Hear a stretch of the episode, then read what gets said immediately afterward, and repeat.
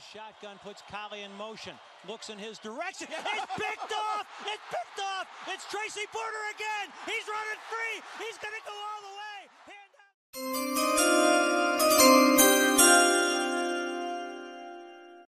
حياكم الله في حلقة جديدة من بودكاست بيك ستة، وبإذن الله في حلقة اليوم راح نتكلم عن درافت ألفين واثنين وعشرين من ال إن إف إل مثل ما نسوي سنوياً، في دفعة قد يعتبرها الأغلبية ضعيفة في مركز الكوارتر باك، لكن بدون شك قوية جداً في باقي المراكز وتمتلك لاعبين ببوتنشل جداً عالي، بداية من الجهة الهجومية في الوايد ريسيفرز والرننج باكس والأوفنسيف لاين، وصولاً للدفاع في الديفنسيف لاين، وخصوصاً في السكندري في الكورنر باكس والسيفتيز وحتى اللاين باكرز.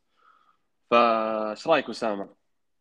أه الصراحة الدفعة هذه مميزة جدا دفاعيا، يعني من ناحية الإيدج والسيفتيز والكورنر باكس، يعني معبى الجولة الأولى إنه لاعبين إيدج بيروحون جولة أولى، خصوصا يمكن تقريبا أول عشر اختيارات بيروحون خمس لاعبين أو أربع لاعبين، على عكس السنوات الماضية اللي نشوف دايم كيوبي أو وايد ريسيفر وتايت إند، خصوصا الموسم الماضي اللي كان دفعة هجومية رائعة.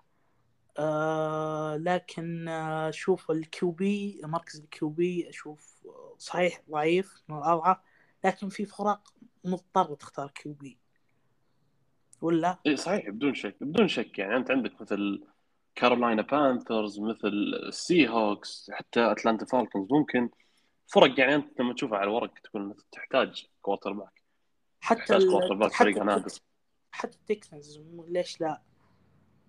يعني ممكن التكسنز بس بدرجة أقل، يعني أنت عندك الحين دافيس ميلز قدم روكي سيزن ممتاز جدا مع الفريق في الموسم الماضي، فممكن ما حطهم في نفس الحاجة مثل كارولاينا وأتلانتا والسي هوكس، خصوصا ثلاثة هذول، وبدرجة أقل ممكن واشنطن، لكن جابوا يعني وينتس، فبدون شك في فرق تحتاج كوارتر باك، وراح تختار كوارتر باك بغض النظر عن كونها دفعة جيدة بهالمركز أو ما أقول جيدة قوية بهالمركز أو لا، آه لكن ما راح نشوفهم إذا أقدر أقول في اختيارات متقدمة مثل السنين الماضية، يعني إذا كان إذا أحتاج أشبه هالدفعة ولاعبين هالدفعة بأحد الكوارتر باكس اللي تم اختيارهم في السنين الماضية، يعني ممكن أشبههم بتري لانس، يعني كوارتر باكس أوكي عندهم بوتنشل، طبعا في فروقات بالبوتنشل، البعض بوتنشل عالي جدا والبعض بوتنشل جيد، لكن أتوقع الأغلبية يتفقون إنه مو بجاهزين بشكل كامل لل إن إف إل، عكس مثلاً لما نشوف السنة الماضية ماك جونز، يعني ممكن نقول تريلان، مو تريلانس، جاستن فيلدز بدرجة أقل، والسنة اللي قبلها يعني عندك مثل السنين اللي قبلها كايلر ميري، بعدين جوش آلن، يعني الكوارتر باكس اللي من من دخولهم للدوري يعني أوكي تحس إن عادي تقدر الفريق يعتمد عليه كستارتر، وما راح يكون بالسوء سيء جدا، يعني راح تشوف فيه منه شوي لمحات، بس الدفعه الدفعه هذه يعني عشان كذا احب اشبههم بتري لانس اللي ممكن تشوف الفرق اللي تختارهم، هي انه بيخلونهم ينتظرون شوي، نص موسم موسم على البنش، بعدها راح يتم الاعتماد عليهم. فما ما اتوقع انه يحتاج نطولها ونبدا مع الفيرست بيك. طبعا الحلقه راح تكون موك درافت بشكل مختصر زي حلقه السنه الماضيه عن درافت ألفين واثنين وعشرين، فنبدأ أسامة مع الفيرست بيك. طبعاً الفيرست بيك مع جاكسونفيل جاغوارز، وين تتوقع بيروحون مع الاختيار الأول أسامة؟ أه ممكن اختيار مفاجأة، لكن نشوف بيختارون والكر إج جورجيا. أه الله أي الكل كان يتوقع هاتشنسون، لكن طلعت أخبار إن الجاغورز، أنت حتى تعرف طبيعة الجاغورز وإدارة الجاغورز، يعني في تخبيص تخبيص يعني ما استغرب يضيعون الفيرست بيك. آه، طلعت أخبار إنهم معجبين بدفاع جورجيا، وإنهم ممكن يختارون لاعب من أحد البطاقة الأولى، يعني حتى الجي إم إنه مركز على لاعبين جورجيا أكثر شيء، فهو طلع أخبار، طلعت مراهنات، طلعت يعني إشاعات كثيرة إنه راح الجاكوز راح يختار والكر، لذلك ما استبعدها وأتوقع راح يختارون والكر. بس ما تشوف أنت إنه شوي ريتش انك تختار تريفون والكر في البيك الاول يعني، خصوصا مو بشوي يعني، بالعكس ريتش جدا يعني، خصوصا انه بدون شك راح تحصل تريفون والكر طايح يعني تحت.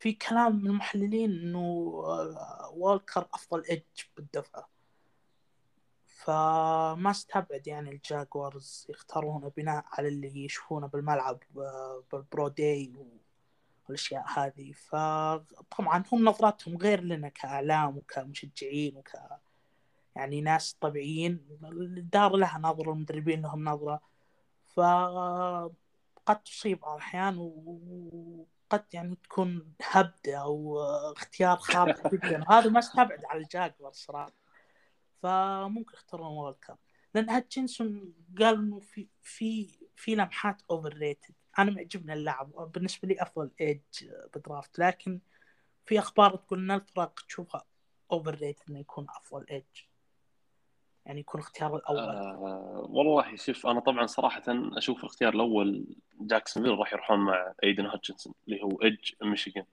هو ما راح بروح الثاني بدون شك، هذه توقع ما نختلف عليها، لكن صعب أشوف صراحة جاكسونفيل يأخذون واكر يعني. لو لو مثلا كيفون فيبدو يعني ممكن أتقبلها يعني، لأن أشوف إنه راح يكون راح يروح توب ثري، لكن لما تقول تريفون واكر راح يحصلونه تحت، فصعب أشوف الجاكسونفيل يضيعون بطاقتهم الأولى على لاعب ممكن يحصلونه في بيك مثلا هنفترض ثمانية تسعة ولا سبعة، الأهم إنه مو بتوب ثري. أنا أشوف إنه ممكن يحصلونه تحت، وفي نفس الوقت ما في ما أتوقع إن في فريق مستعد إنه يدفع أو يقدم مقابل كبير عشان يتقدم ويأخذ الفيرست بيك، ما أتوقع. وهذه الأخبار يعني نشوف إن الفرق حاليا الفرق المقدمة تبغى ترجع وراء أكثر من رغبة الفرق اللي في نهاية الدرافت أو في الاختيارات المتأخرة من الدرافت يبغون يتقدمون. ف صعب أشوف إن جاكسونفيل يأخذون تريفون. طبعًا أنا حط جاكسونفيل يأخذون هاتشنسون، صراحة هاتشنسون لاعب جدا ممتاز وجدا جدا جدا عنده بوتنشل خارق اللي شفناه يعني مع ميشيغان في السنتين الماضية يعني. طبعًا بداية هاتشنسون عنده أعلى جريد في من مدافع في الجامعات في دوري الجامعات الموسم الماضي مع ميشيغان، كان عنده أعلى بي اف اف جريد.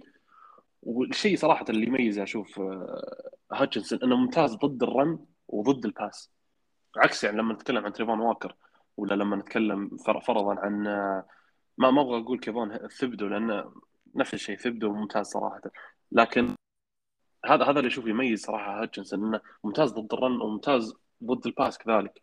وجاكسونفيل طبعا يحتاجون. هو كلامك صحيح مية بالمية الكلام هذا بناء على كل شيء، لكن المشكله اللي صارت في بروداي ما ادري ايش صار بالضبط، هو تغير الكلام كله في بروداي من ناحية اللخبطة هذه. حتى ثبدو كان مية بالمية البطاقة الأولى هاتشنسون والثاني ثبدو، لكن تغير الكلام بعدها بعد بروداي تحديدا.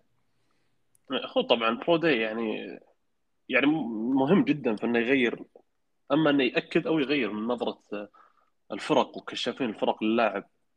فصراحة أنا لازلت أشوف هاتشنسون بيروح اختيار الأول جاكسونفيل زي ما قلت فيه فقط يعني. أنا ممكن فعلياً جاكسونفيل يشوفون تريفون والكر إنه أفضل إدج في الدرافت أو أفضل لاعب في الدرافت، لكن أشوف إنه صعب إنك تأخذه بطاقة أولى. كون عندهم البطاقة الأولى صعب إنك تأخذ والكر، لأن ما عندي شك راح تحصله في بطاقة متأخرة سواء كانت على نهاية التوب عشرة ولا حتى بعد التوب عشرة.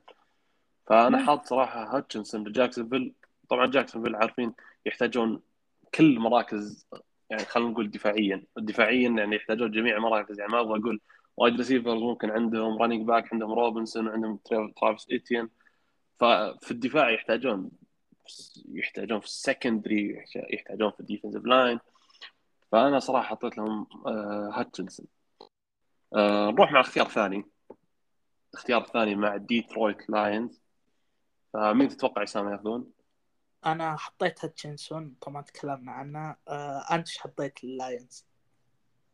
أنا حطيت كيفون فيبدو صراحة يعني. أنا عندي اختيار الأول هاتشنسون، اختيار الأول فيبدو، وهذا اللي كنت أشوفه صراحة الآخر كم شهر يعني، حتى مع نهاية الموسم الماضي إنه كان هذا الترتيب اللي الأغلبية يتوقع، وأنا لازلت إيه. إلى الآن أتوقع صراحة هو ممكن هو بنسبة تقريبا سبعين بالمية ممكن هذا اللي يصير، لكن احتمالية تعرف أنت ليالي درافت واللخبطة اللي تصير دائم، خصوصا الدراما اللي حصلناه العام تذكر لما كان الناينرز مع ماك جونز ومدري إيش، بعدين تري لانس، بعدين سووا تريد مع ميامي، فما تدري درافت هذا ممكن يصير أي شيء من ال من اللخبطة اللي شهدناها العام. آه... طبعا هو يعني فيبدو صراحة جدا رائع، يعني لا يقل أبدا عن هاتشنسون صراحة في في منظوري. يعني أنت لما تتكلم عن لاعب بحجم آه فيبدو، يعني نتكلم عن آه ستة فاصلة ثلاثة آه طوله والوزن آه. مئتين وأربعة وخمسين، حجم مثالي للاعب إج إي، والأرقام طبعا تدعم يعني آه أحقيته في إنه يكون حتى سريع سواء كانت أولى ولا الثانية بدون شك. يعني يعني إذا تذكر في ألفين وتسعة عشر أذكر كان في في مقطع انتشر له في ألفين وتسعة عشر يعني قبل ثلاث سنين في نهائي توقع الباك اثنا عشر في دوري الجامعات، لما جاب ثلاث ثلاثة ساك، بس صراحة نسيت من الجامعة اللي جابها ضدها.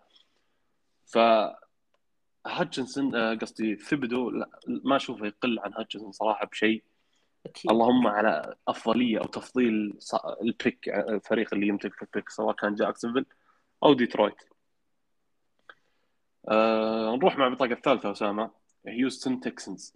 طبعا هيوستن يعني عد أنت واغلط في أي مركز يبغون، يحتاجون كل المراكز. طبعا وين تشوف براحة، لا ننسى نذكر أن هيوستن سوى تريد لواتسون راح لكليفلاند، طبعا وهيوستن أخذ بطاقات كثير واستفاد كثير من من التريد هذا، فبيبدأ يبني توقع حبة حبة. يعني حتى لو تشوف الماكس درافت تشوف كلام محللين أو يعني من زمان ما شفت فريق كذا، أي مركز ممكن يختار التكسانز بياخذ أفضل لاعب، مو مو المركز اللي يحتاجه لأنه يحتاج مواهب بالفريق.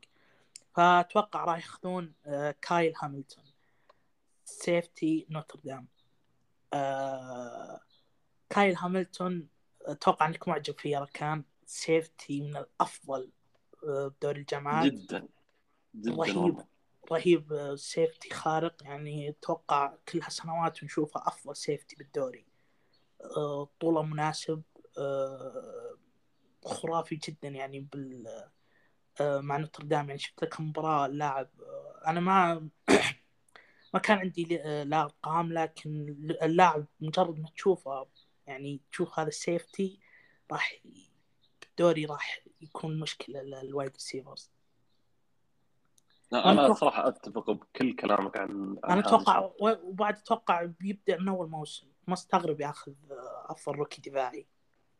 أنا أنا أتفق معك وصراحة جدا جدا معجب في كايل هاملتون، وما ما أتوقع أن في أحد يختلف أنه أفضل أفضل سيفتي في الدفعة هذه كايل هاملتون، وما في أي حد قريب منه حتى كسيفتيز. ما أتكلم عن لاعبين سكندريز لكن كسيفتي أتوقع هو السيفتي الوحيد اللي جولة أولى ممكن يطلع. آه ممكن يعني ممكن والله يعني ممكن هاملتون صراحة هو الوحيد كسيفتي إنه يتم اختياره في جولة أولى، لكن ما استغرب إذا شفت يعني زي آه في سيفتي جورجيا نسيت صراحة اسمه بس ممتاز، ممكن يروح جولة ثانية أو نهاية جولة أولى.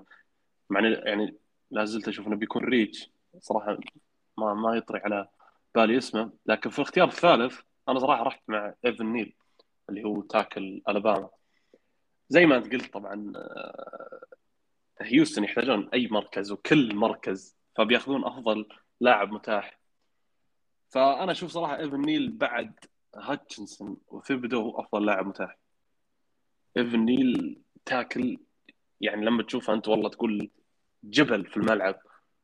لما اتكلم عن لاعب ستة فوت سبعة ثلاثمئة وخمسين باوند، لكن لما تشوفه يتحرك في الملعب تقول ان هذا مستحيل، هذا وزنه ثلاثمئة وخمسين مستحيل. لاعب جدا خفيف خفيف جدا، ويعني انت لما تشوف احصائياته في في دوري الجامعات يعني على اخر سنتين سمح ب أربعة وعشرين بريشر بس، أربعة وعشرين بريشر بس على الكوارتر باك في سنتين. وطبعا يلعب تلعب لفت ولا رايت، عاد يلعب مع سيستم خرافي، سيستم ألاباما الهجومي خصوصا من ناحيه الاونلاين.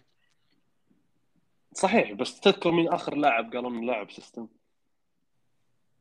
ومع ألاباما تحديدا. ماك جونز قصدك؟ ايوه ماك جونز. لا لا لا انا انا ما, ما استفرحها يعني سبها هذه استنقاص من اللاعب، لكن انا اقول زياده على كذا انه يلعب مع بطل جامعات ألفين وواحد وعشرين ألاباما. ايه يعني إيه ف... كان جزء منه. ايه فهذا الجزء انه يعني شيء خرافي انه إيفان نيل. بصراحة بالنسبة لي أنا بالنسبة لي حرام يعني يروح صراحة مع التكسنز، قهر لاعب تحتاج فريق م... تحتاج فريق منافس يعني عشان نستمتع ونشوف الكويز اللي يبدعون مع. بس وين بتحصل أنت فريق منافس في أول أصدق أول في... في أول ثلاثة عشر بيك؟ ما في ولا فريق منافس. أتفق صراحة قهر. ف في أمل صغير إنه ينزل واجد، مش ما أتوقع خلاص بيروح وتو... إذا ما راح للتكسنز فإنه بيروح لحد فرق لتحت، ما راح ينزل عن بيك العاشر. لا مستحيل العاشر، مستحيل صعب العاشر يعني. شوف أنا ممكن ينزل بالكثير للجاينتس في بيك البيك الخامس، أنا أشوف هذا بالكثير يعني. أما إيفان نيل ولا تشارلز كروس واحد منهم بيروح توب فايف. أما إيفان نيل ولا تشارلز كروس اللي راح أتكلم عنه اللي هو تاكل ميسيسيبي ستيت. نروح للاختيار الرابع اللي هو مع نيويورك جيتس. طبعا الجيتس يحتاجون يعني وايد ريسيفرز، يحتاجون في الديفنس ممكن السكندري، فوين تشوف انه بيروحون يا اسامه؟ آه انا اشوف نيويورك جيتس لازم لازم لازم ما يخبصون بالاختيارات درافت هذا. هم درافت الماضي كويسين صراحه يعني، شفنا الجيتس يعني سووا لمحة كويسة من الدرافت عكس السنوات الماضية، هم غيروا أشياء كثير بالفريق. أه فشوف صالح أه روبرت صالح مدرب نيويورك جيتس لازم يروح مع أول اختيار لاعب هجومي أه لاعب دفاعي عفوا. أه توقع بيختارون كارو، وعندهم مشكلة كبيرة جدا أه بسكندري، خصوصا طلع منهم مايو أه جالمكو للسينز، فعندهم مشكلة كبيرة بالسكندري، فأعتقد بيعوضونها بدرافت واختاروا بتوقعون أحمد سبايسي غاردنر كورنر باك سنسيناتي. أوكي حلو، هذا هذا أول اختيار يعني نتفق عليه كلنا. أنا أتفق أشوف إنه ممكن يروحون يعني مع أحمد غاردنر اللي هو كورنر باك سنسيناتي. زي ما أنت قلت يعني خروج صراحة كورنر باك الأفضل كورنر باك في الفريق وقدومه للسينتس راح يترك ثغرة كبيرة في سكندري الجيتس. هو على على سوءه أصلاً في الموسم الماضي مع أنه كان متحسن، لكن بيكون في ثغرة كبيرة بعد خروجه، فراح يروحون أما مع أحمد غاردنر ولا ممكن مع ديرك ستينجلي جونيور اللي هو كورنر باك لويزيانا. لكن أشوف إنه بيروحون أي راح راح يروحون مع أحمد غاردنر. صراحة اللي يعجبني فيه أحمد غاردنر إنه حرفياً لما أنت تتكلم عن لوك داون كورنر باك هو سوس غاردنر يعني. أنت لما تتكلم عن كورنر باك ما سمح بتاتش داون في مسيرته كاملة في دوري الجامعات إلى الآن، وهو طبعا كان ستارتر ترى من ثاني موسم له من ثاني موسم له ف... غاردنر يعني أنا أشوف اللي اللي ما يعرف أحمد غاردنر يعني يروح يشوف له مقاطع يعني لاعب تقول ذا مو كورنر يعني، لما تشوف ضخم وكورنر سريع وحرفيا لوك داون حرفيا يعني يقفل صح يعني. هذا اللي تحتاجه بسكندري حقك صراحة، محظوظين الجيتس اللي اختاروه. أتفق طبعا يعني في الموسم الماضي في أربعة عشر مباراة لعبها سمح ب مية وواحد وثلاثين ياردة بس، مية وواحد وثلاثين ياردة في أربعة عشر مباراة وبدون أي تاتش داون طبعا زي ما ذكرت. فهل هل بس هل تشوفه يا أسامة أنه أفضل كورنر باك في الدو في الدفعة هذه يعني؟ لما أقولك ما بين أحمد غاردنر وديرك ستينجلي جونيور اترك الاختيار كلاعب من شوف أفضل بين الاثنين. غاردنر غاردنر أكيد أنا باخذ غاردنر. تشوف يعني في فرق كبير بين الاثنين؟ أه مو فرق كبير، لكن نسبيا أه غاردنر أفضل. أه أنا تابع غاردنر صراحة، أتوقع من زمان له مقاطع تنتشر وكلام عليه، خصوصا بجامعة مو مشهورة مرة سنسيناتي، مو مثل أه لويزيانا ولا أوريغون ولا ألاباما ولا جورجيا ولا أوهايو، فهو بجامعة غير معروف مرة يعني. فتنشر له مقاطع كثير. الغاردنر صراحة شيء خرافي، أنا ما كنت مصدق الإحصائية هذه إنه ما سمح ولا تاتش داون، لكن فعليا غاردنر تخيل أنت كورنر عندك بدرافت ما سمح ولا تاتش داون مسيرته تقريبا ثلاث سنوات أو أربع سنوات بالجامعات. يعني أكيد بختار وأنا مغمض. لا أتفق صراحة، زي ما قلت لك لوك داون كورنر باك يعني بالمعنى الحرفي اللي شفناه بالدور الجامعات. حتى يا أخي جسمه يعني ستينجلي ممكن تقول جسمه مقارب لأي كورنر باك بالدوري، لكن غاردنر غير. أنا أتوقع أن الاختلاف هذا ممكن ما يعيبه، ممكن يصير مم... يصير مميز لا بالدوري. حتى نشوف بالإن إف إل كل شيء يختلف عن الجامعات، فنشوف كيف مين اللي يكون أفضل بالدوري. صحيح بدون شك. يعني أنت لما تتكلم عن الفرق بين الإن إف إل و ودوري الجامعات، يعني أنت تشوف لاعب مثل تريفون ديجز شوف كيف سيء في الإن إف إل، ومع ذلك في دوري الجامعات كان ممتاز، والحين في الإن إف إل يعني من أسوأ الكورنرباك. إيش آه ديفنس بلاير. نروح مع البيك الخامس اللي هو مع نيويورك جاينتس. طبعا أنا شخصيا راح أبدأ مع أشوف إنه زي ما قلت في البداية إن أما تشارلز كروس ولا إيفان نيل واحد منهم راح يتوب راح يروح بالتوب، وإذا طاح الاثنين للجاينتس راح يأخذون واحد منهم، وإذا تم اختيار إيفان نيل راح يأخذون تشارلز كروس، وإذا تم اختيار تشارلز كروس راح يأخذون إيفان نيل. هذا رأيي الشخصي بشكل مبسط. تشارلز كروس صراحة كان جدا جدا جدا ممتاز في الموسم الماضي مع ميسيسيبي ستيت. طبعا هو تاكل ولعب موسمين في في دوري الجامعات في ألفين واثنين وعشرين في ألفين واثنين وعشرين أو قصدي في ألفين وواحد وعشرين معليش، لعب خمسمية وأربعة وسبعين سناب وسمح فيها أربعة وأربعين بريشر بس. بعدها في ألفين في إيه بعدين في في ألفين وواحد وعشرين في ألفين وواحد وعشرين في ألفين واثنين وعشرين هو اللي فعليا أقدر أقول إنه قدم موسم خرافي. لما أتكلم عن لاعب لعب سبعمية وتسعة عشر سناب وسمح بستة عشر بريشر بس من سبعمية وتسعة عشر سناب. شيء خارق، رقم خارق جدا جدا جدا الأوفنسيف تاكل. فايش رايك انت مع اختيار الجاينتس؟ انا حطيت الجاينتس إيفان نيل، فهو تشارلز كروس تقريبا هم الافضل افضل افضل افضل تاكل يعني بالدرافت، افضل اثنين. تشارلز كروس صراحه خرافي، يعني ما يقل ابدا عن إيفان نيل. اللاعب مثل ما ذكرت الإحصائيات شيء خرافي، فشوف إنه لازم لازم الجاينتس يختارون تاكل. خصوصا اتفقنا يمكن أنا وياك على المركز، لكن اتفقنا على المركز لكن اختلفنا على اللاعبين. لكن غباء إذا نيويورك فرط بالمركز هذا. طبعا نيويورك بحلة جديدة، مدرب جديد دابول، دارك هامل جديدة، فنشوف نفس نفس الكوارتر باك اللي ما يستحق حماية. أه جونز أنا ممكن أشوف إنه أه يمكن لا لا, لا تقول يستحق فرصة ما يستحق لا لا فرصة. أنا لا أنا أقول ممكن يبنون الأولاين عشان بعدها يروحون كوارتر باك، يا يأخذون كوارتر باك جاهز من الدوري ولا من الدرافت. توقع خطة ما في كوارتر باك جاهز في الدوري مثل مين؟ ما أدري أي كيو بي بيطلع. ما شفت الأخبار أنت الموسم الماضي أو الأوف سيزن هذا؟ يعني شفنا كم كيو بي طلع، شفنا ويلسون، شفنا يعني في أخبار يعني واتسون واتسون آه... بريدي سلو رجع. يعني مثلا في أشياء حتى عقد بريدي مع ال آه... مع بريدي السنة واحدة، ففي في في محاولات يعني في أشياء أخبار بالدوري ممكن تطلع مستقبل مع مع نيويورك. ما نتوقع إنه راح يختارون من الدرافت، لكن بالدوري لكن يختارون كيوبي جاهز من الدوري أفضل. أشوف الموسم القادم جميل. يعني بالنسبة للجاينتس اتفقنا على المركز، وأنا زي ما قلت يعني إذا كان إيفان نيل متاح للجاينتس وتشارلز كروس تم اختياره فأتوقع راح يروحون يختارون إيفان نيل، والعكس صحيح في حالة تم اختيار إيفان نيل إنه راح يأخذون تشارلز كروس. فاتفقنا على المركز انهم لازم يشتغلون على الاوفنسيف لاين في الفريق. آه، نروح للاختيار السادس اللي هو مع كارولاينا بانترز.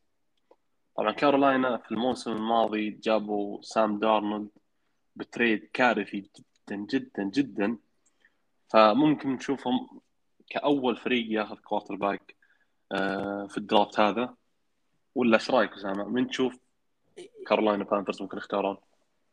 آه مالك ويلس، آه كيو بي ليبرتي سيتي. آه صراحه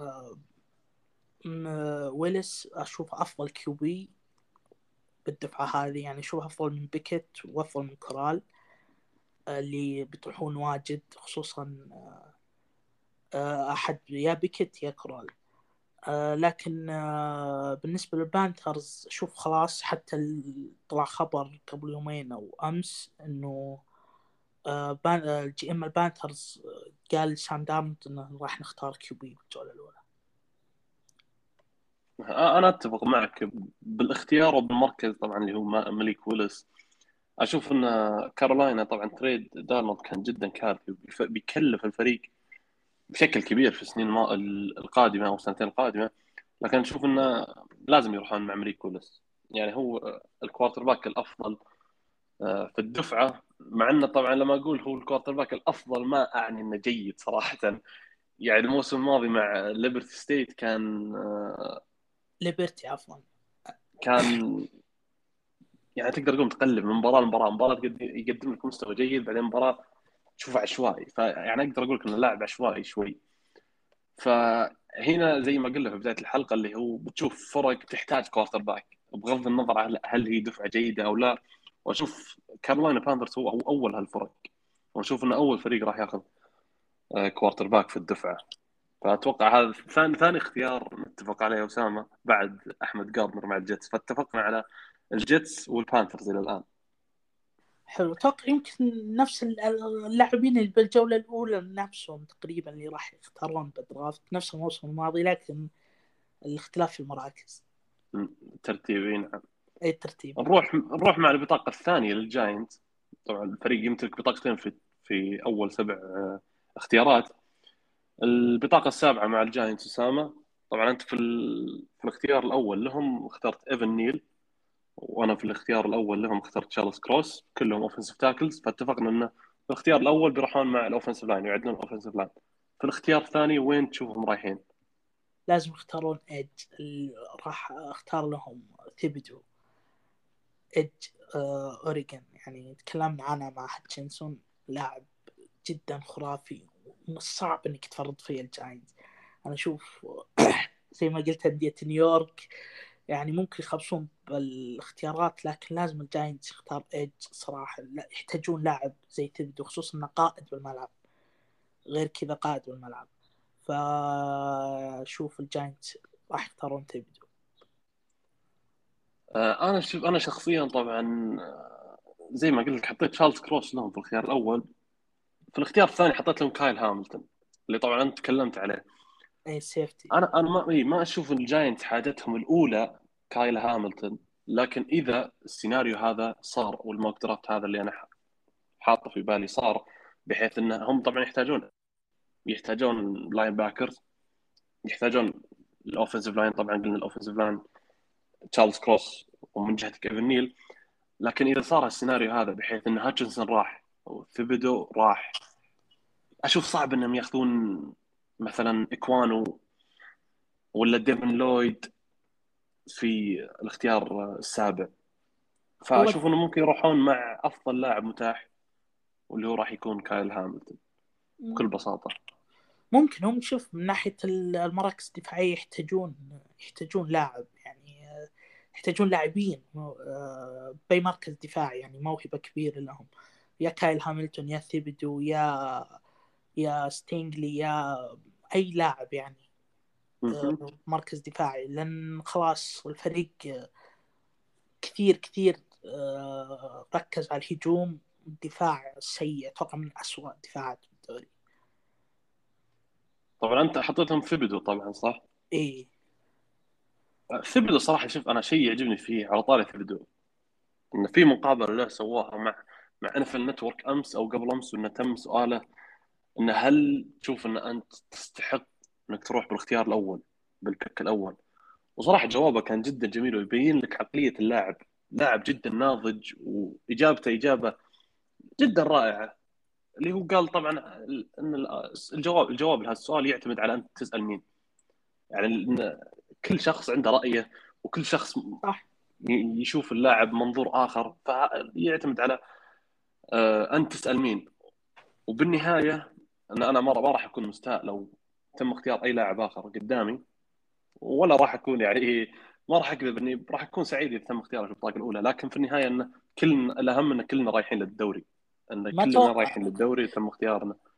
ما أتوقع إجابتك كانت جدا جميلة. ما أتوقع المئتين وخمسين لاعب اللي راح يختارون بالدرافت راح تهمهم، في في لاعبين ممكن راح تهمهم إنه يكون بطاقة أولى بطاقة ثانية، لكن المهم إنك تدخل الدوري صراحة. يعني هو الأهم إنك تنتقل من مرحلة جامعات إلى إنك تلعب في الدوري، خصوصا مع عقد الروكي، ويختلف على حسب الجولة.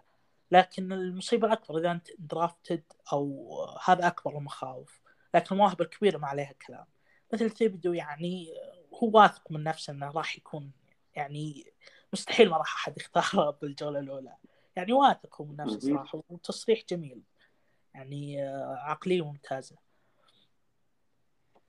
أتوقع خلصنا مع أول سبع بطاقات، بس نسترجعها بشكل سريع. طبعا من من جهتي أنا أشوف جاكسونفيل باختيار الأول هاتشنسون، فيبدو بالاختيار الثاني لديترويت، إيفان نيل باختيار الثالث لهيوستن، أحمد غاردنر الاختيار الرابع للجيتس، تشارلز كروس الاختيار الخامس للجاينتس، مليك ويلس كارولاينا باختيار السادس، وكايل هاملتون بالاختيار السابع للجاينتس. ومن جهة كوزاما الاختيار الأول الجاغوارز تريفون والكر، الاختيار الثاني ديترويت لاينز هاتشنسون، الاختيار الثالث تكسانز هاملتون، الاختيار الرابع الجيتس أحمد غاردنر، الاختيار الخامس نيويورك جاينتس إيفان نيل، الاختيار السادس البانثرز ماليك ويلس، الاختيار السابع الجاينتس برضو ثيبدو. نروح مع الاختيار الثامن اللي هو أتلانتا فالكونز. طبعا الفالكونز شفنا خروج أسطورة الفريق مات راين، وماريوتا يحل بديله، هل هو راح يكون ستارتر ولا كباك اب، وراح يتم اختيار كوارترباك من الدرافت. للحين ما في أي أخبار ولا أي مؤشرات لهالموضوع، لكن وين تشوف إنه ممكن يروحون أسامة أتلانتا فالكونز؟ مين ممكن يختارون؟ أه الفالكونز أول شيء فالكونز يعني فريق يعني هجوميا كويس، دفاعيا مو كويس مرة، لكن يمشي الحال حتى دفاعيا. يعني ما يحتاجون نقص كبير، مثل عندهم نقص كبير مثلا عندك مثل الجاكورز أو اللاينز أو التكسانز. آه فبالنسبة لي أشوف راح يختارون آه كيوبي اللي هو كيني بيكيت، آه كيوبي بيتسبرغ. آه توقع يحتاجون كيوبي، وماريوتا ما أشوفه أبدا يمكن يلعب ستارتر هو وتروبسكي، ما أشوف أنهم يستحقون فرصة ثانية بالدوري. يعني خلاص يعني حدهم باك أب و... أو يلعبون سناب سنابتين مثل اللي يصير مع كار الموسم الماضي. وشفنا لقطات جميل ماريوتا تذكر مع لاس فيغاس. إيه بس أنت قلت مع مين؟ من اللي يلعب قصدك سنابتين، كار ولا ماريوتا مع لاس فيغاس؟ ماريوتا أقصد، أقول مع كار. إيه مع... أشوى إيه. لا لا مع كار، إنه سويتش بينه وبين كار. فشفنا كم لقطة كذا حلوة لاس فيغاس، خصوصا باخر شهر من الدوري ومع دخول بلاي أوفز. آه فممكن ماريوتا بسبب هالشيء إنه بيعطونا فرصة ثانية في الفرق. فأشوف أتلانتا فالكونز لازم يختار كيوبي صراحة عشان ينقذ موسمه أو يحصل شيء. أنا أشوف اشتراك بكيت، آه كيني بيكيت هو زي صراحة بيكيت يعني كبوتنشل، عنده بوتنشل جيد. يعني شفنا لقطات ولمحات جميلة منه آه في في في دوري الجامعة. إيه شفنا يعني لقطات ولمحات جميلة له مع مع جامعة بيتسبرغ في في دوري الجامعات. لكن دفعة ككل ما في أي كوارترباك تقدر تقول إنه جاهز، إنه جاهز الآن على طول يقود يقود فريق ويقدم مستوى جيد. فأنت تشوف يعني أتلانتا فالكونز إنه ثاني فريق يأخذ كوارترباك بعد آه كارولاينا. أكيد آه لأنه مضطر. شوف في فرق الآن مضطر إنه تأخذ كيوبي. آه أنا صراحة يعني أنا رحت مع آه مع جارت ويلسون وايد ريسيفر أوهايو ستيت. يحتاجون كوارترباك بدون شك، لكن حرام صراحة أنا أخذ كوارترباك وأنا عندي اختيار توب توب عشرة في الدفعة هذه. يعني انا افضل اني اخذ ياخذون وايد ريسيفر والموسم القادم يكون عندهم بطاقه متقدمه في دفعه افضل على المركز كوارتر باك وياخذون فيها كوارتر باك. فانا رحت مع جارت ويلسون، وصراحه انا ما اشوفه افضل وايد ريسيفر في الدرافت، لكن الاخبار من اعلام اتلانتا ومن صحفيين اتلانتا ان جارت ويلسون يعني لفت انظارهم بشكل كبير. فطبعا عارفين احنا اتلانتا فالكونز نجم الفريق الاول اللي هو كالفن ريدلي وقفوه سنه كامله بسبب المراهنات على وقت مو اصابته، لكن لما وقف لعب لاسباب شخصيه في الموسم الماضي انه راهن على المباراه وتم ايقافه لمده موسم كامل اللي هو الموسم القادم. فممكن اشوفهم يروحون مع وايد ريسيفر. حطيت جارت ويلسون زي ما قلت على اخبار واعلام اتلانتا انه كان يقول ويلسون جدا معجبين في الفريق وفرونت اوفيس اتلانتا، لكن بدون شك انا ما اشوفه افضل وايد ريسيفر، مع انه لما تشوف احصائياته في الموسم الماضي مع اوهايو كانت جدا جيده جدا جدا جيده، خصوصا في السلوت في السلوت كان رائع رائع رائع. ايوه جارث ويلسون انا اشوفه ثاني افضل ريسيفر بالدرافت هذا كبوتنشل. ثاني افضل؟ اي ثاني افضل. الله يستر من الاول بعد أول... انت عارف من الاول عندي فما انتبه لا تغلط. نكمل نكمل نوصل للاول. بنروح مع الاختيار التاسع واللي هو صراحه اشوف انه ممكن اكثر اختيار مثير للاهتمام في الدرافت السنه هذه، اللي هو سياتل سي هوكس بالاختيار التاسع، اللي ما تدري وش يبون، ما ما تدري وين ممكن يروحون، ممكن يروحون يمين، ممكن يروحون يسار، ممكن يروحون على طول، ممكن يرجعون ورا، ممكن ف... اختيار، وبعد ممكن يبقون على البطاقه ويختارون مركز دفاعي، ممكن يختارون اولاين، ممكن يختارون كيو بي، ما ممكن ثلاث مرات ممكن ثلاث بطاقات تكون كيو بي باول عشر بطاقه او باول عشر جولات. هل سمحنهم يعني انت تشوفهم يختارون كوارتر باك؟ لا انا ما اشوف انه اختاروا، بس ممكن في احتماليه لان الكوبي اللي الى الان ستارتر عندهم متوقع اندرو لاك او مينشو والله ما اعلم، لكن اتوقع لاك اندرو لاك حق دنفر. ف ومين تشوف يروحون مع مين؟ لو كلهم اتوقع انا ما اشوف كل كل اثنين كوبي ما يستحقون يكونون اساسيين يلعبون ستة عشر يلعبون ثمانية عشر مباراه بالنفل. ف... لا لا قصدي في قصدي في الدرافت وين تشوف ممكن يختارون مني ممكن يختارون؟ ايه اتوقع تشارلز كروس أه، تاك اتوقع يحتاجون أه، يبنون الاولاين صح، خصوصا انه خرج أه، ويلسون بسبب ما في حمايه حرفيا. كم كم لنا سنه نشوف ويلسون بدون حمايه؟ اتوقع يتصدر هو احصائيات الساك في الدوري، اتوقع اربع سنين خمس سنين مو طبيعي. الفريق مو قادر يختار اي تاكل اي شيء، خصوصا ما عنده بطاقات، فهذه ماخذينها من دنفر، فاتوقع راح يخلون تاكل اللي هو تشارلز كروس وتكلمت عنه. آه انا صراحه شخصيا اشوف ان السي هوكس طبعا يحتاج كوارتر باك، لكن ما اشوف انه راح يقدم مقابل بحيث انه يسوي تريد اب، لانه ما في كوارتر باك يسوى، وبنفس الوقت ما اشوف انه ممكن يختارون مات كورال مثلا ولا ديزموند ريدر ولا كيني بيكيت بالاختيار التاسع. ممكن نشوف تريد تريد داون ممكن صراحة، يعني أشوف أنها احتمالية كبيرة، لكن أشوف أن الأغلبية أو الأرجح أنهم راح يأخذون أفضل لاعب متاح، واللي هو عندي أنا ديرك ستينجلي جونيور كورنر باك لويزيانا. تكلمنا عنه بشكل سريع في اختيار الجيتس مع أحمد غاردنر، لكن ديرك ستينجلي جونيور جدا جدا رائع صراحة. يعني إذا ما كان إذا أنت مو يعني أنا أتقبل أي شخص حاط ستينجلي فوق غاردنر، وقد أكون أنا صراحة منهم، يعني ممكن أشوف ستينجلي أفضل، فارق بسيط جدا عن أحمد غاردنر، جدا جدا بسيط عنه. يعني لما تشوف أنت أنا أقول نسبيا ممكن بالنسبة لي م- يعني أقول نسبيا في لاعبين مميزين صراحة، يعني يعني صراحة ما يفرق أنت مين تشوف أحمد ولا ديرك ستينجلي جونيور أفضل، لأن الفرق بينهم جدا قليل جدا بسيط. فلما تكلم أنت عن ديرك ستينجلي جونيور لاعب سمح بنسبة تمرير ناجحة واحد أربعين بالمية بس من لما بدأ كستارتر مع لويزيانا ستيت، أن واحد نسبة نجاح تمرير الكوارتر باك ضده لما يرمون باتجاه اللاعب اللي هو ماتش أب ديرك واحد أربعين بالمية بس، ورقم صراحة جدا ممتاز. فأشوف أن سي هوكس راح راح يروحون مع أفضل لاعب متاح إلا إذا سووا تريد داون، وبهالحاله اشوف ان افضل افضل لاعب متاح راح يكون ديرك ستينجلي جونيور.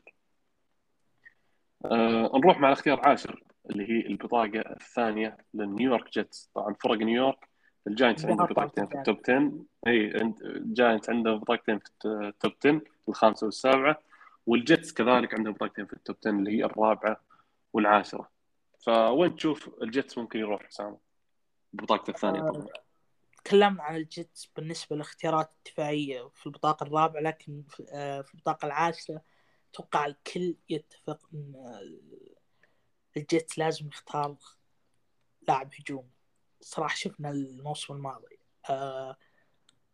مع زاك ويلسون، صحيح عندي مشاكل مع زاك ويلسون، انا مو اللاعبين اللي افضلهم، لكن صراحه لاعب يحتاج يحتاج احد يساعد. صراحه ما في احد يعني هجوميا. وايد ريسيفر، مين وايد ريسيفر الحين افضل وايد ريسيفر في بالجيتس؟ كراودر. في الروكي الروكي حق الجيتس كان كم مباراه جيده نهايه الموسم، شو اسمه هو نسيت صراحه، ما يطلع على بالي اسمه. مور مور اي مور، بس مو اللي تعتمد عليه ريسيفر اول صراحه. آه يعني شفنا كيف ثنائيه آه آه بورو جمار تشيس، اي جمار تشيس بورو تشيس، يعني كانت خرافيه جدا. فممكن نشوف هذه الثنائيه مره ثانيه بالجيتس. لكن في اخبار ان الجيتس ممكن يسوي تريد للبطاقه ويجيب ديبو, ديبو سامويل من الناينرز. ايش رايك؟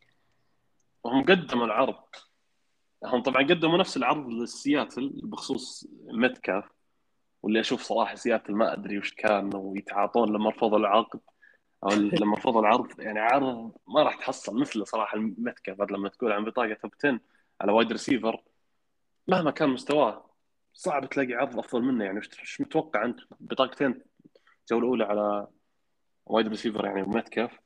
فصراحه اذا قدروا يجيبون ديبو سامويل بالبطاقه العاشره كت... انا مع وبقوه بقوه. ومو بس ديبو، يعني حتى لو قدرت تجيب مكلورن من من واشنطن، لان في اخبار كثير ان واشنطن يفكرون يطلعونه، ما اشوف اي شيء يمنع، وبالعكس جيتس راح يربح تريد اشوف مية بالمية. خلينا نقول مية بالمية هو الجيتس فعلا مية بالمية ربحان. يعني خصوصا لو ما يختار وايد، لو لو ما يسوي تريد البطاقه راح يختار وايد ريسيفر. فشوف لو يجيبون لاعب كذا مخضرم من الدوري اصلا، يعني مثل ديبو سامويل اللي كان مرشح جائزه افضل لاعب هجومي وقدم موسم اسطوري، فخصوصا لا تنسى مع روبرت صالح، ففي يعني ففيه علاقه بينهم. فممكن انا اتوقع ممكن يصير التريد ليله درافت ممكن، لأن الجيتس أشوف مو مثل الجاينتس محتفظين ببطاقتين كثير، لأنهم سوقوا واجد البطاقة العاشرة. أنا صراحة أتفق معك شوي بحاجتهم من الوايد ريسيفر، بس أنا صراحة في الاختيار العاشر حطيتهم يأخذون إكوانو اللي هو تاكل نورث كارولاين، ولسبب واحد بسيط: الدفعة هذه قوية جدا كوايد ريسيفرز، جدا جدا قوية. يعني أنا يعني ممكن تسوي حجة لأكثر من عشرة وايد ريسيفرز عندهم بوتنشل انهم يقدرون يكونون وايد ريسيفر واحد بالكثير وايد ريسيفر اثنين في فريق منافس. الدفعه هذه هذا شخ... على الصعيد الشخصي، فممكن عادي انك تاخذ تاكل في الجوله الاولى اللي هو بالاختيار العاشر، وفي الجوله الثانيه راح تحصل وايد ريسيفر جيد او ممتاز. العكس لو اخترت انت هنا وايد ريسيفر، لو اخترت هنا وايد ريسيفر ما اشوف انه راح يطيح لك تاكل ممتاز في الجوله الثانيه. يعني انت لما تشوف إيفان نيل راح، تشارلز كروس راح، إكوانو مستحيل يطيح جولة ثانية. عندك برنارد ريمن اللي هو تاكل سنترال ميشيغان ما توقع يطيح. تايلر سميث، يعني ممكن تايلر سميث الوحيد اللي ممكن أشوفه يطيح جولة ثانية. فبس بهالمنطق هو اللي خلتهم يأخذون آه تاكل في البطاقة العاشرة، لأن أشوف إنه ممكن يأخذون وايد ريسيفر في جولة ثانية جيد. أنا أشوف ف... إذا ما اختاروا أنا أشوف إذا ما اختاروا إذا ما سووا تريد البطاقة توقع راح يختارون جيمسون ويليامز وايد ريسيفر ألاباما اللي أشوفه م-م. أفضل وايد ريسيفر بهالدفعة. يعني أوه يعني ويليامز هو أفضل أفضل ريسيفر تقوله بعد ويلسون. إيه بعد ويلسون أفضل من أولافي وأفضل من دريك لندن. إيه أفضل ويليامز توقع الكل يتفق إنه الأفضل، ولا ما تتفق؟ لا والله ما أتفق ولا حتى شوي. يعني مين وين؟ والله انا اشوف يعني ويليامز ممكن اشوفه صراحه ثالث افضل وايد ريسيفر، مو ممكن هو انا اشوفه ثالث افضل وايد ريسيفر في في الدفعه. يعني شخصيا عندك دريك لندن ولافي رتبهم على كيفك اول وثاني بعدين حط ويليامز ثالث. هذا هذا صراحه ترتيبي. انا ف... شوف يعني اتمنى اتمنى يكون كلامك صحيح ويطيح لنا بالجوله واحد وعشرين وناخذه مع ماك جونز، اتمنى. فطبعا انا حطيت زي ما قلت اكوانو هو كاوفنسيف تاكل، هو راح يروح الجيتس في اختيار العاشر، وان طبعا قلت جيمسون ويليامز اللي هو وايد ريسيفر آه ألاباما. آه نروح لاختيار أحد عشر اللي هو مع واشنطن آه... نسيت اسمه واشنطن آه... واشنطن كوماندرز. انا بغيت اقول فوتبول تيم بعد بغيت اقول ريدسكنز. فالاختيار العاشر الأحد عشر مع مع واشنطن وين تشوف ممكن يختارون او مين تشوف ممكن يختارون؟ نفس اللي اخترته للجيتس اللي هو كوانو، اتوقع راح يختارونه، خصوصا شفت احتياجات واشنطن للدرافت هذا كلها كانت جارد سنتر تاكل ف وبعض المراكز الدفاعيه، خصوصا جايهم برضو ل وينت فلازم حمايه. يعني شوف متفائلين بوينت، ايش رايك؟ انا صراحه انا يعني ما, ما اقول لي من محبين وينت، لكن لا تشوف صراحه تفاؤل الكوماندرز على على على وينت. اي اي زي ما قلت لك هو يعني ما ودي اسمي نفسي من محبين وينت، بس شوف انه الموسم الماضي قدم مستوى عادي جيد مع مع انديانا، واشوف انه بيقدم مستوى جيد مع مع واشنطن. هو موسم من مقبول الى جيد، لكن اخر الموسم ابدا ما كان كويس. اي بس مباراه واحده يعني ما اشوف انها يعني ممكن كثير يقول لك مباراه واحده تمحي عمل السنه او الموسم كامل. انا العكس صراحه، انا اشوف مباراه واحده المباراه الاخيره من الموسم اللي قدمها وينت هذه كانت ممكن تصير في الاسبوع اثنا عشر وممكن تصير في اخر اسبوع. اي بس يعني بس من سوء حظ انه كان في اخر اسبوع بين الكولتس، لان الفريق كان كان يبي يدخل بلاي اوفس، يعني حرام وعنده بطاقه جوله اولى. صحيح. صحيح. لا دخلت لا دخلت في البلاي اوفس ولا ضمنت بطاقة بطاقة بالجولة الأولى. ف يعني أنت تشوف واشنطن في, ال... في اختيار أحد عشر إكوانو وحماية إيه؟ الوينت بالضبط. جميل. طبعا أنا صراحة رحت مع أول لاين باكر راح يتم اختياره أشوف في درافت هالسنة اللي هو ديفن لويد لاين باكر يوتا. ديفن لويد اللي هو لاين باكر يوتا ما أشوف إنه صراحة أفضل فيه أفضل منه كلاين باكر في أكيد في في في الدفعة. يعني ممتاز في في البلوك، ممتاز في البليتس وضد على التايت إند يعني. والموسم الماضي كان عنده يعني جريد بي إف إف جريد تسعين فاصلة اثنين، فأشوف أنه أفضل لاين باكر في في الدفعة. و... ومن حاجات طبعاً واشنطن إنه يحتاجون لاين باكر، يحتاجون أوفنسيف لاين بشكل بكل الأشكال كتاكل كجارد كسنتر وكذلك آه لاين باكر. فأنا رحت صراحة مع ديفن لويد اللي هو لاين باكر يوتا. آه نروح مع الاختيار اثنا عشر اللي هي مع مينيسوتا فايكنجز. طبعاً الفايكنجز يحتاج أوفنسيف لاين، يحتاج ممكن إدج في السكندري سيفتي ولا كورنر باك، ممكن كورنر باك ما أقول سيفتي. فوين تشوف ممكن مينيسوتا يروحون؟ هو مية بالمية راح يكون اختيار بال بس بسكندري، لذلك يشوف ستينجلي ديرك ستينجلي جونيور كورنر باك لويزيانا، أتوقع لو يختارونه فلو يطيح الفايكنج يختارونه راح تكون اختيار جدا موفق بدون شك. أنا بدون شك إذا طاح ديرك ستينجلي جونيور الفايكنجز أشوف إنهم راح يختارونه. أنا رحت مع كورنر باك كذلك، لكن كون ستينجلي حطيته للسي هوكس أشوف ممكن السي هوكس يأخذونه. رحت مع ترينت مكدافي اللي هو كورنر كورنر باك واشنطن. هو أفضل كورنر باك راح يكون متاح للفايكنجز، وانت زي ما قلت يعني حاجتهم الكورنر باك جدا كبيرة، وراح يكون مكدافي أفضل كورنر باك متاح بعد ما يروح أحمد غاردنر ويروح ديرك ستينجلي. فأشوف إنه إذا ما راحوا مع لاين باك مو مع لاين باكر مع ديفنسيف إدج فإن كورنر باك هو الأولوية. أشوف أه نروح مع الاختيار ثلاثة عشر اللي هو مع هيوستن تكسانز وبطاقتهم الثانية في الجولة الأولى. طبعا في الجولة الأولى حطيت لهم كايل هاملتون انا ايه حطيت لهم اي. ففي الاختيار الثاني بنشوف ممكن يروحوا معه آه ديفن لويد اللي اشوفه برضو افضل لاين باكر آه بال بالدفعه هذه، افضل من نيكوبي دين اكيد يا اخي. آه نيكوبي دين ممكن ممكن عيبه الوحيد اللي هو ضعيف جسمانيا، يعني قزم شوي، فمو من النوعية المفضلة للاين باكرز كثير من الأندية. هو أكيد نيكوبي دين راح يكون راح يكون اختيار الأولى إيه أكيد، لكن مو أفضل لاين باكر. أنا صراحة رحت مع جورج كارلافتوس اللي هو ديفنسيف إيدج بيردو، أشوفه صراحة جدا ممتاز جدا جدا ممتاز. والموسم الماضي خصوصا ضد يعني ضد الرن كان رائع رائع مره مع مع جامعه بردو. فزي ما قلت هيوستن زي ما قلنا في البدايه يحتاج كل مركز كل مركز صراحه، فما راح استغرب يروحون مع اي مركز متاح. ممكن كورتر باك هو اللي راح يستغرب شوي، كون عندك داف ديفيس ميلز قدم روكي سيزون ممتاز ومو باولويه، ما اشوفه اولويه، فراح استغرب يروح كورتر باك. لكن غير ذلك اي مركز اشوفه منطقي صراحه هيوستن. ففي الاختيار ثلاثة عشر أنا خليتهم يروحون مع جورج كارلافتوس اللي هو ديفنسيف إيدج بردو.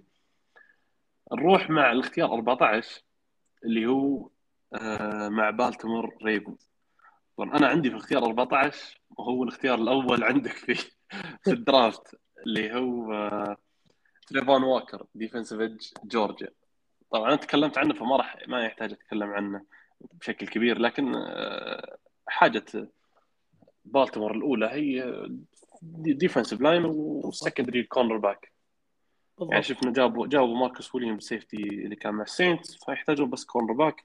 حتى لو يطيح لهم حتى لو يطيح لهم بالجولة أربعة عشر ويطلع الكلام بالبطاقة أربعة عشر ويطلع الكلام صحيح إن والكر أفضل إيدج بال بالدفعة، راح يكون اختيار جدا موفق. من نشوف إنه ممكن يروحوا مع مين؟ كارلافتس الصراحة يعني أشوف راح يختارونه، يمكن هو توب فايف أو توب فور من أفضل إيدجز بالدوري بالدفعة هذه بالدرافت.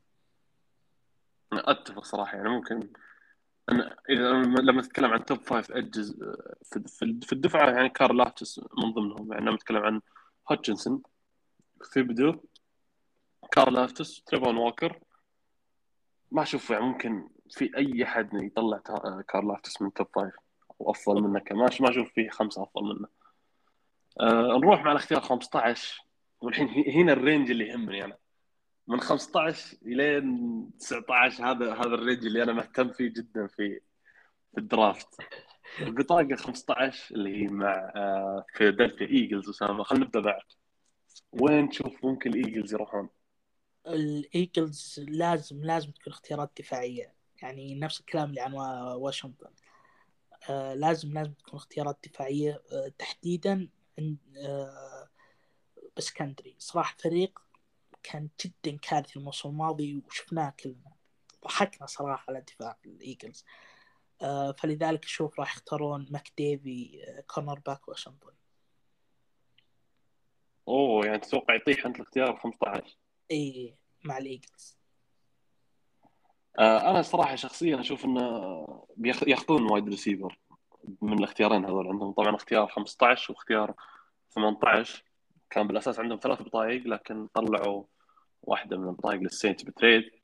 فانا اشوف انه راح يروحون مع دريك لندن اللي زي ما انا قلت سابقا ان اولافي ولا دريك لندن واحد منهم يحطهم افضل، هو افضل افضل وايد ريسيفر في الدرافت. طبعا الموسم الماضي انتهى آه انتهى موسم لندن بعد آه ثمان مباريات بس بسبب آه كسر في الكاحل، لكن في الثمان مباريات هذه كان مقدم مستوى رائع، مستوى خرافي خرافي جدا في ثمان مباريات. يعني انت لما تتكلم عن ثمانية وثمانين كاتش وألف وأربعة وثمانين ياردة وسبعة تاتش داون في ثمان مباريات بس. يعني انت تتكلم عن معدل اكثر من معدل أحد عشر كاتش في المباراه، أحد عشر كاتش في المباراة وأكثر من مئة ياردة، شيء خارق. يعني أنت لما تشوف أصلاً وايد ريسيفر مقدم لك مباراة واحدة أحد عشر كاتش مع مية ياردة وتاتش داون. هذا أداء خارق، مو بخارق، أداء ممتاز جدا من وايد ريسيفر. فما بالك دريك لندن كان يقدم لك هذا الافرج في ثمان مباريات اللي كان فيها هيلثي قبل إصابته بكسر كسر الكاحل.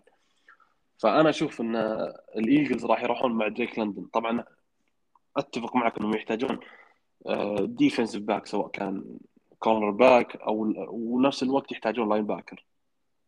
فأتفق أنا معك مع النقطة، لكن أشوف أنهم في أحد الاختيارين سواء كان الاختيار الأول اللي هو خمسة عشر أو بطاقتهم الثانية اللي هي ثمانية عشر راح يروحون مع وايد ريسيفر واحد، وعندي أنا صراحة أشوف أنهم ممكن يروحون مع دريك لندن. أه نروح مع أهم اختيار في الدرافت، والدرا الاختيار اللي الكل ينتظره وجميع الأنظار عليه. اترك الاختيار الأول واخترت اترك التوب فايف. هنا الأهمية في الاختيار السادس عشر اللي هو اختيار نيويورك سينتس. أسامة، وين تشوف ممكن السينتس يروحون معه؟ أتوقع رايمان تاكل سنترال ميشيغان. شوف طبعا تناقشنا كثيرا وياك على الأفضلية للسينتس إنه مين راح يختار، لكن بالنهاية اقتنعت بكلامك إنه السينتس يحتاج تاكل، خصوصا بعد خروج أرمستيد. ف بس يا أخي ما تشوف إنه وينستون يحتاج هالحماية إنك تضيع عليه بضاقة ستة عشر تجيب له تاكل؟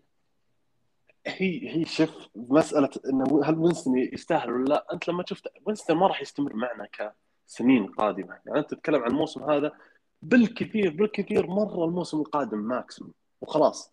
وأنت عندك ريمان يعني كتاكل، يعني أتكلم عن اختيارك ريمان تاكل لسه تو داخل درافت وشاب بيجلس معك سنين، وأشوف عنده بوتنشل رائع إنه بيكون جدا ممتاز، خصوصا إنه يلعب مع واحد من أفضل تاكل أصلا بالدوري اللي هو رامسيك، فبيكون بيتعلم كثير منه.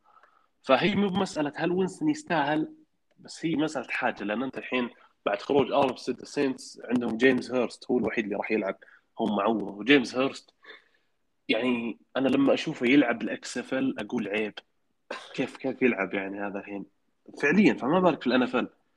فأنا أتفق معك صراحة حاجة سينتس كبيرة جدا جدا لتاكل جدا. ف تتفق مع الاختيار؟ طبعا انا اتفق معك بالاختيار، لكن انا حاط ريمون في الاختيار الثاني اللي هو اختيار السينتس بطاقه تسعة عشر. اي هذا اللي حاط ريمون. فاي في الاختيار ستة عشر انا حاط كريس أولافي، طبعا رس... وايد ريسيفر المفضل عندي بالدرافت صراحه، افضل يعني اشوفه افضل راوت رانينج افضل اوت رانر في دوري الجامعات صراحه. والصراحه اللي يعجبني فيه ان, إن مو عشوائي، ما اقول عشوائي، مو متذبذب، مستوى ثابت مستوى ثابت وواحد من افضل الديب ثريت صراحه في في الدفعه. فانا صراحه اشوف ان أولافي يعني راح اكون جدا جدا جدا مستاء اذا السينت ما اختار أولافي. لا تقول لي مين متاح، لا تقول لي ويليامز ويليام ويليامز متاح، ويلسون متاح، مدري مين متاح، ابي أولافي. انا أولافي خلاص يكفيني كاب. لازم لازم السينتس يختار سيفر بعد الموسم الماضي الفضيحه صراحه، يعني كان الفريق يلعب بدون وايد ريسيفر، فلازم يختارون ريسيفر. واتفق مع كولافي، كل كلامك صحيح وما اختلف مع اي احد يقول انه مفضل افضل افضل ريسيفر بالدرافت. وطبعا علاقه السينتس معروفه مع أوهايو ستيت، يعني ما يحتاج نتكلم عنها، نجوم الفريق اغلبهم كلهم من أوهايو ستيت. وأولافي علاقته جدا ممتازة مع مايكل توماس، يعني حتى من الموسم الماضي كونه وايد ريسيفر أوهايو ستيت، فمايكل توماس كان يتواصل معه بشكل مستمر وصرح بهالموضوع في الدرافت كومباين. فلما تجيب أولافي ويصير عندك ثنائية مايكل توماس ومع كريس أولافي في في السينتس، أشوف أنه راح يكون هجوم جدا جيد صراحة.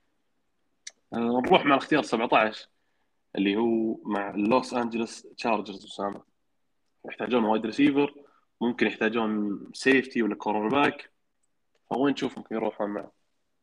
آه أنا أشوف راح يختارون جاريت ويلسون آه وايد ريسيفر أوهايو ستيت اللي تكلمت عنه كثير أنت، فما أقدر أزيد عنه، لكن أتكلم عن وضع التشارجرز.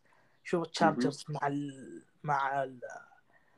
مع الضخ الهجوم اللي يسوونه بالموسم، وشفنا كيف الفريق كيف يلعب فورث داون بشكل مرعب. يعني ظاهرة جديدة بالهجوم بالان اف ال، طبعا أول مرة نشوفها كذا فريق يلعب الفورث بهذا الشكل. فشوف راح يكون اختيارهم هجومي، لأن شوف راح يثبتون النظرية هذه. صراحة كان تشارلز ممتع، يعني لازم يكون اختيار هجومي، لازم يكون وايد ريسيفر من الأفضل بالدفعة اللي هو جاريت ويلسون. أنا صراحة أتفق معك إنهم يحتاجون وايد ريسيفر، لكن مع ذلك أنا ما راحت مع وايد ريسيفر صراحة.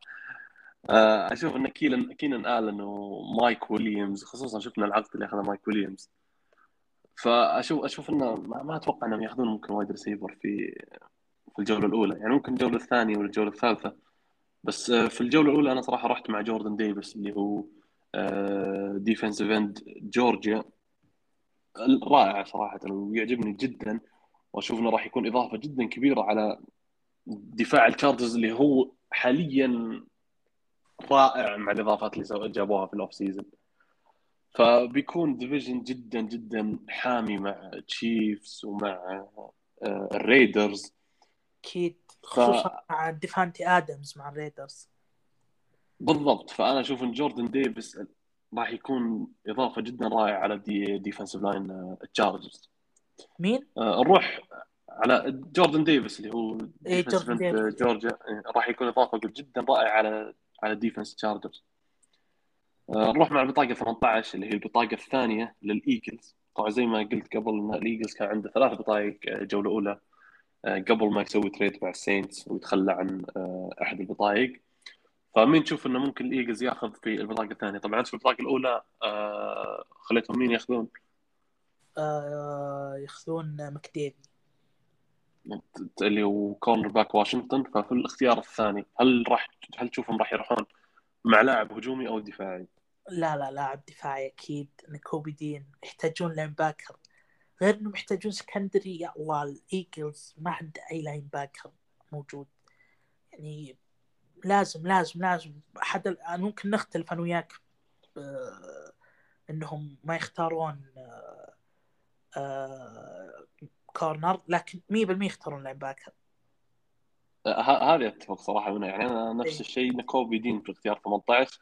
لاين باكر يعني هذه أساسيات ومسلمات بالإيجلز في الدرافت هذا، أنه بدون شك راح يأخذون لاين باكر في الجولة الأولى، وأنا رحت مع نكوبي دين نفس الشيء. يعني كان اختلافنا الوحيد اللي هو في الاختيار الأول هل يأخذون لاعب دفاعي أو هجومي، وأنا رحت مع دريك لندن وأنت رحت مع ترينت مكدافي.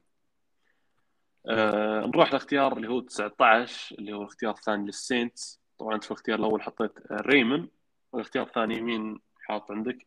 أولافي برضو نفس ال... نفس الشيء. حلو، الجمع ما يحتاج نتكلم يعني عن الاختيارين، عن نفس الاختيارات. اللهم أنا حطيت في الاختيار الأول أولافي، والاختيار الثاني ريمن اللي هو تاكل أه سنترال ميشيغان. وصراحة يعجبني يعني أه ريمن، يعني قبل قبل ثلاث سنين كان يلعب تايت اند مع سنترال ميشيغان وبعدها حولوه لتاكل كذا لاعبين الكات. ف... اذا ما يخبصون لما لما يلاقي له مكان يضبط فيه. فالموسم الماضي كان عنده ثاني اعلى بي اف اف جريد من اوفنسيف لاين من بعد بعد إيفان نيل.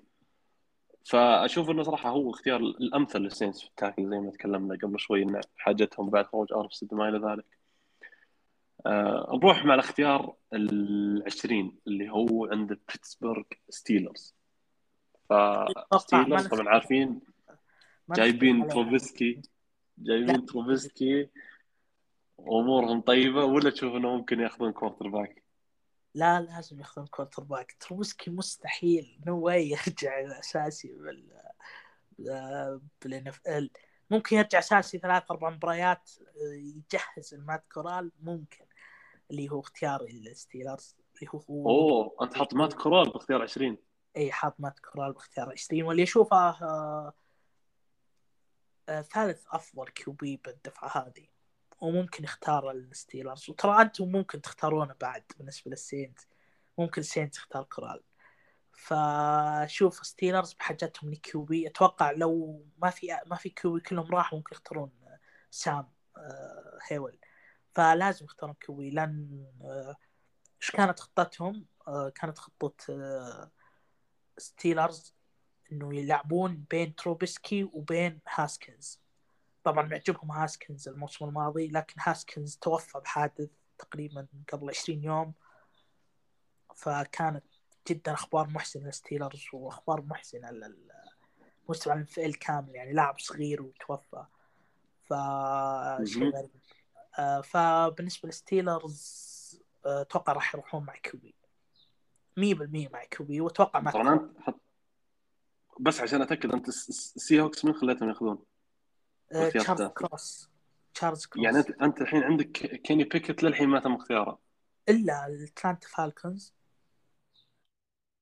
بس حبيت أتأكد إذا أنت يعني ماخذ مات كورال على بيكيت. يعني شوف أنا صراحة بيكيت يعني ما ما نختلف، أتوقع إذا كان متاح بيتسبرغ راح يأخذونه على مات كورال، خصوصا الجامعة نفس بيتسبرغ. أي جامعة بيتسبرغ اختيار بيرفكت، نفس نفس الملعب نفس الأجواء نفس كل شيء.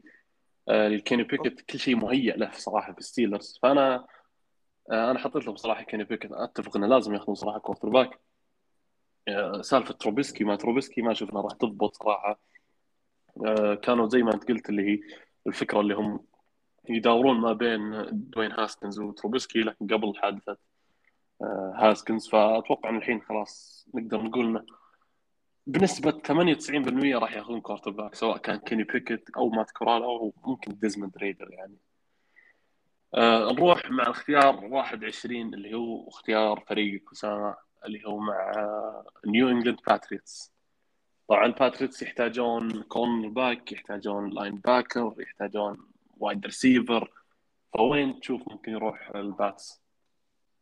أه الباتس يعني شفنا بالاوف سيزن كان ممكن الفريق يكون احسن كثير من كذا، لكن طلع منه جيسي جاكسون وقع مع تشارجرز، فخسارة بالمركز كبيرة. وجبنا نسيت اسمه صراحة من التكسنز كارنر، فما أتوقع إنه ما أتوقع إنه راح يكون لاعب أساسي بشكل كبير. إيه ما أتوقع راح يكون لاعب أساسي بشكل كبير بالبات. لذلك أنا أشوف بالنسبة لي لترتيب الأولويات هي قبل وايد ريسيفر أكيد، بس بعد التريد مع ديفونتي والكر ديفونتي والكر باكر عفوا وايد ريسيفر ميامي، فأتوقع ما راح نختار وايد ريسيفر. أتوقع نختار كورنر باك اللي هو أندرو بوث جونيور، كورنر باك كليمسون. طلعت أخبار كثير أن الباتس كان يزور كان يزور مقر كليمسون، وحتى بوث قام بجولة بجولة في مقرات نيو انجلند، فهو ممكن إذا كورنر باك هو أقرب شيء أنه راح نختار بوث. يناسب جدا أسلوب بلتشيك بالدفاع.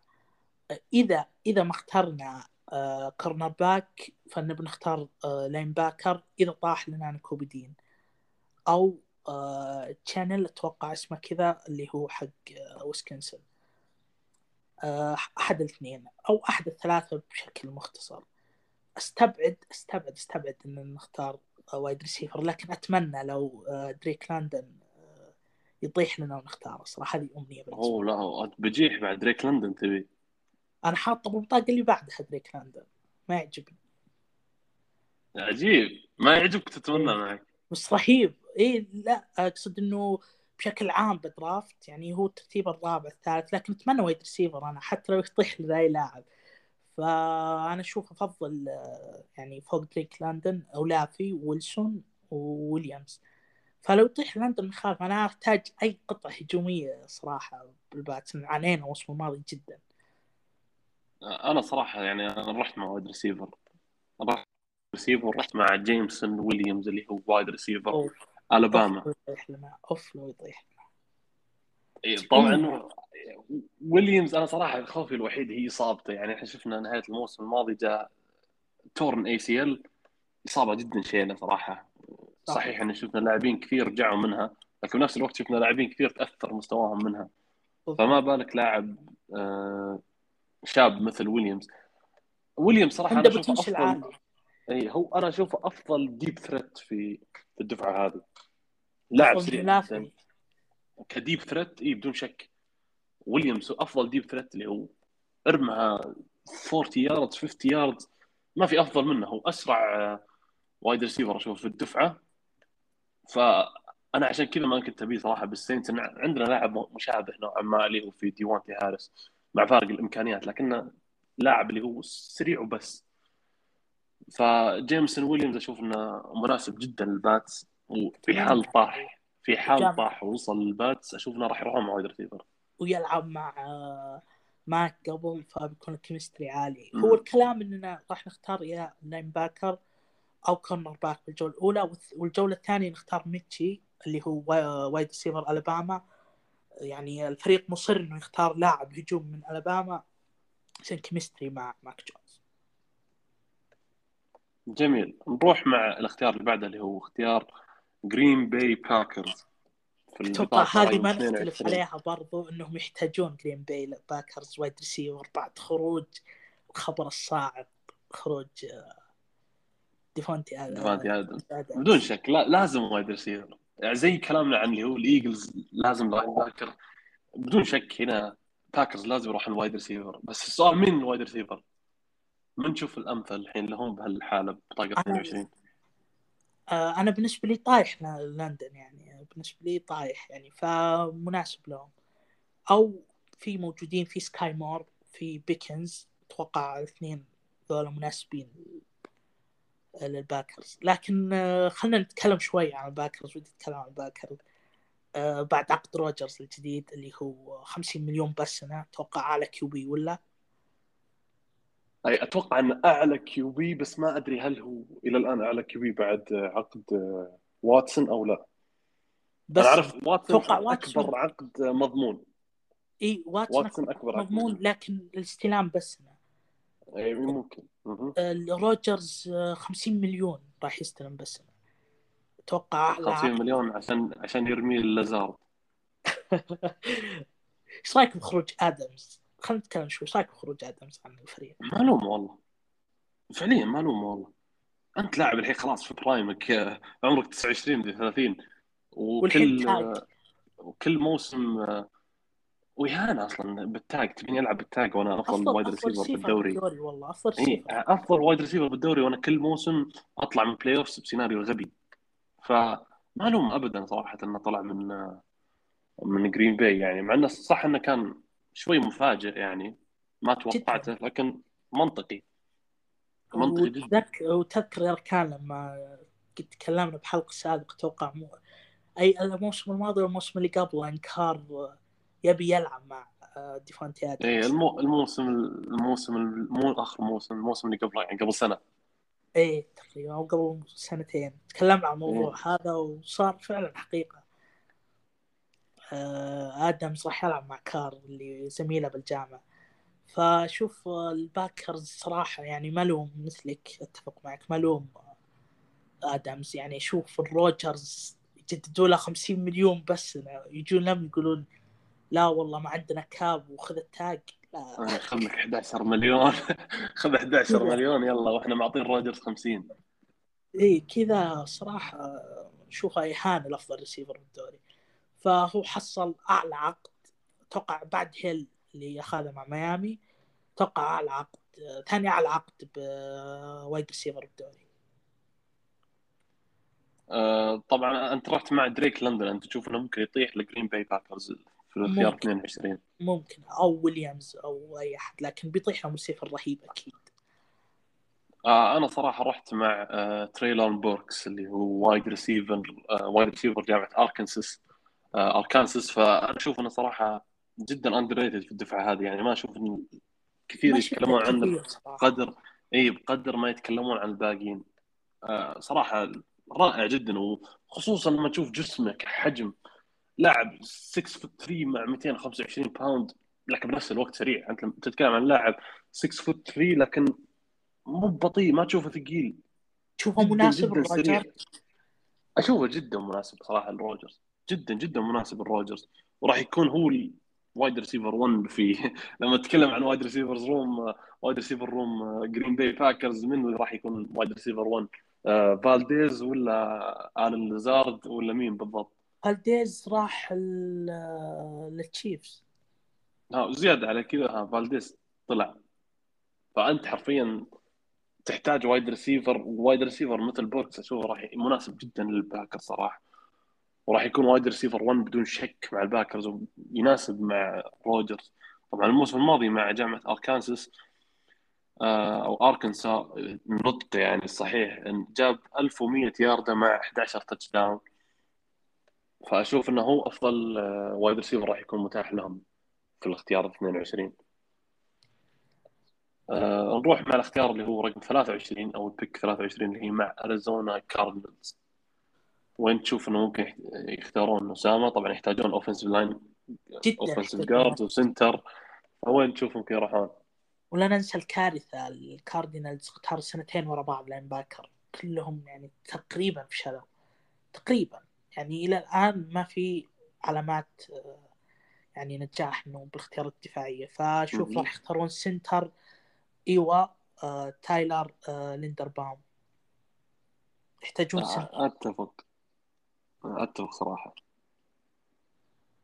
بالاختيار وبالحاجة وبالاسم كذلك اللي هو تايلر لندربوم سنتر آيوة. أشوف يعني يحتاجونه بشكل كبير، خصوصا شفنا الكارثة الموسم الماضي لما لعبوا الوايلد كارد ضد ضد الرامز، ما كان في أي فرصة للكاردينالز. يعني تتذكر لما كنا نتكلم نسجل ثمانية صفر الكاردينالز إنه أفضل سجل بالدوري ولا ننخدع بالشيء هذا، فعلا كان كلام صحيح يعني خدعنا بالكاردينالز. يعني لعبوا ثمان مباريات فازوا ثمان مباريات، لكن أول مباراة بلاي أوف طبعا مو هم أبطال الديفيجن، لكن بأول مباراة بلاي أوف والكارد ضد ضد الرامز خسروا مباراة، يعني كانوا خسروا فضيح، ويعني والرامز كان مسيطر طول العرض وشفنا انترسبشن من كايلر موري وشفنا يعني صراحة مأساة كانت الكاردينالز. فلذلك لازم يحسنون وضعهم بشكل جيد الموسم هذا عشان يرجعون بشكل أفضل. يعني شوف إنه في طموحات في الفريق، يعني عناصر شابة من إلى يعني. أنا أنا أتفق صراحة، وأنا أضيف على كلامك شيء، يعني لازم إما إنهم يأخذون جارد ولا سنتر، وأشوف إن لندربوم هو أفضل خيار متاح لهم بعد اللي شفناه الموسم الماضي. أوفنسيف لاين أولوية، أوفنسيف لاين أولوية، ممكن بعدها أقدر أقول سكندري كورنر باك في أريزونا، بس الأولوية في الأوفنسيف لاين وشوفنا راح يروحون مع لندربوم اللي هو سنتر آيوا. آه، نروح مع الاختيار أربعة وعشرين، اختيار فريق أمريكا، اختيار أمريكا ستيم دالاس كاوبويز. نراضيهم شوي بعد الكلام اللي قلنا على ديجز. لا لا دالاس وين تشوفهم يروحون؟ أشوف يختارون ديفنسيف لاين جوردن ديفيس جامعة جورجيا. ديفيس حرفيا وحش، يعني لاعب جدا خرافي، يعني ماكينة يشيل أي أحد قدامه. فشو أتوقع الكل شاف جوردن ديفيس، يعني مشهور جدا بال من أبرز يعني المقاطع اللي تنتشر هايلايت اللاعبين جامعة جورجيا هو جوردن ديفيس. فأتوقع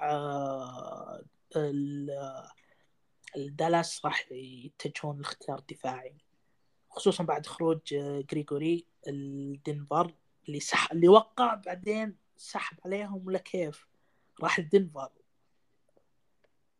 هو هو ما اما انه وقع او كان قريب مره منه يقطع، كان فيه بين اتفاق بينهم بعدين نزل تغريده، فما ادري هل هو وقع يعني منزلين تغريده انه خلاص وقع، ولا انه كانوا خلاص انه شبه مضمون راح يوقعوا فنزلوها تسرعوا. المشكلة جونز جايبة عليهم، المشكلة جونز جايبة من الشارع يعني حرام مدري من السجن، يعني حرام صراحة، حرام تسحب عليه وكذا. صراحة الكابويز لازم يتجهون اختيار دفاع. شوف جوردن ديفيس مناسب جدا معهم، لكن في مشكلة بال بالكابويز. تشوف هل وقت هل حان وقت إنه يحطون دان كوين هيد كوتش؟ كار مكارثي جدا سيء. انا انا اشوف دان كوين، انا اشوف انه يستحق صراحه فرصه كهيد كوتش. آه، مك- مكارثي كان يعني ما ادري صراحه، كان الموسم الماضي كان عنده مباريات كان قراراته س- صحيحه فيها، لكن بنفس الوقت في مباريات كارثيه، خصوصا في مباراه آه، آه، سان سان فرانسيسكو في البلاي اوفس. فانا ممكن يعني اشوف ان دان كوين يستحق صراحه انه يكون الهيد كوتش، واتفق معك في مساله انه لازم اختيارهم يكون دفاعي. وانا صراحه رحت مع ديفونتي آه، وايت اللي هو تبع جامعه جورجيا، لسبب واحد هو إن جوردن ديفيس عندي راح آه، للتشارلز، فديفونتي آه، هو افضل خيار متاح، واشوف انه هو افضل. آه، لا اله الا الله، ما ما اقول افضل، لكن ضد الرن هو افضل من جوردن ديفيس كديفنسيف تاكل. اي آه، ديفونتي وايت صحيح. إيه، ديفونتي وايت، فحطيت انا صراحه لل- للكابويز بنفس السبب صراحه، مع خروج جريجوري ومع آه، المشاكل اللي صارت في الموسم الماضي، آه، اشوف ان ديفونتي وايت اختيار مناسب جدا للكابويز. آه، نروح للاختيار اللي هو الخامس آه، والعشرين او خمسة وعشرين اللي هو البافلو بيلز. البيلز طبعا يحتاج وايد ريسيفر، ممكن تعمل حجه انه يحتاج رانينج باك، يحتاج ديفنسيف اند، وين تشوف ممكن يروح آه، مع بافلو؟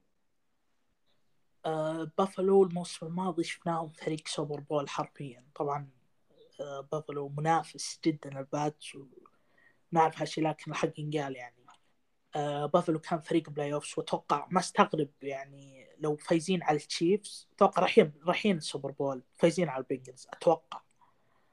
مهم. آه اشوف انه ما يحتاجون يضيفون شيء على الدفاع صراحة، لا كورنر ولا غيره. ممكن ممكن جولات جولة ثانية وثالثة أو جولة متأخرة يضيفون لمسات دفاعية، لكن السيستم الدفاع حقهم جدا رهيب ومنظم. شوف الفريق يعني يحتاج قطعة هجومية حتى يدبل القوة. يعني شفنا مهم. كيف آه، شفنا كيف التشيفز مع ماهومز سابقا كيف كانت القوة الهجومية خارقة جدا.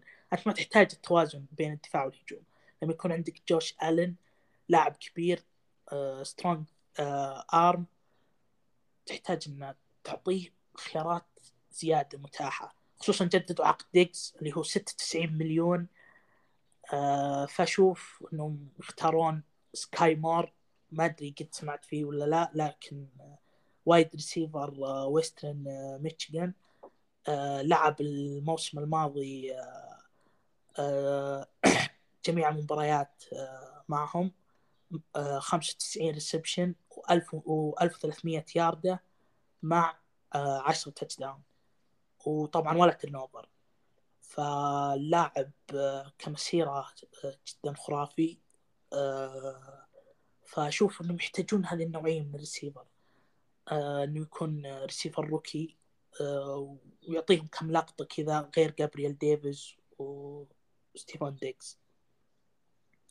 آه، انا الصراحه كنت ما بين وايد ريسيفر وما بين رانينج باك، آه، لكن بالنهايه رانينج صراحه باك رحت مع صعب رانينج باك.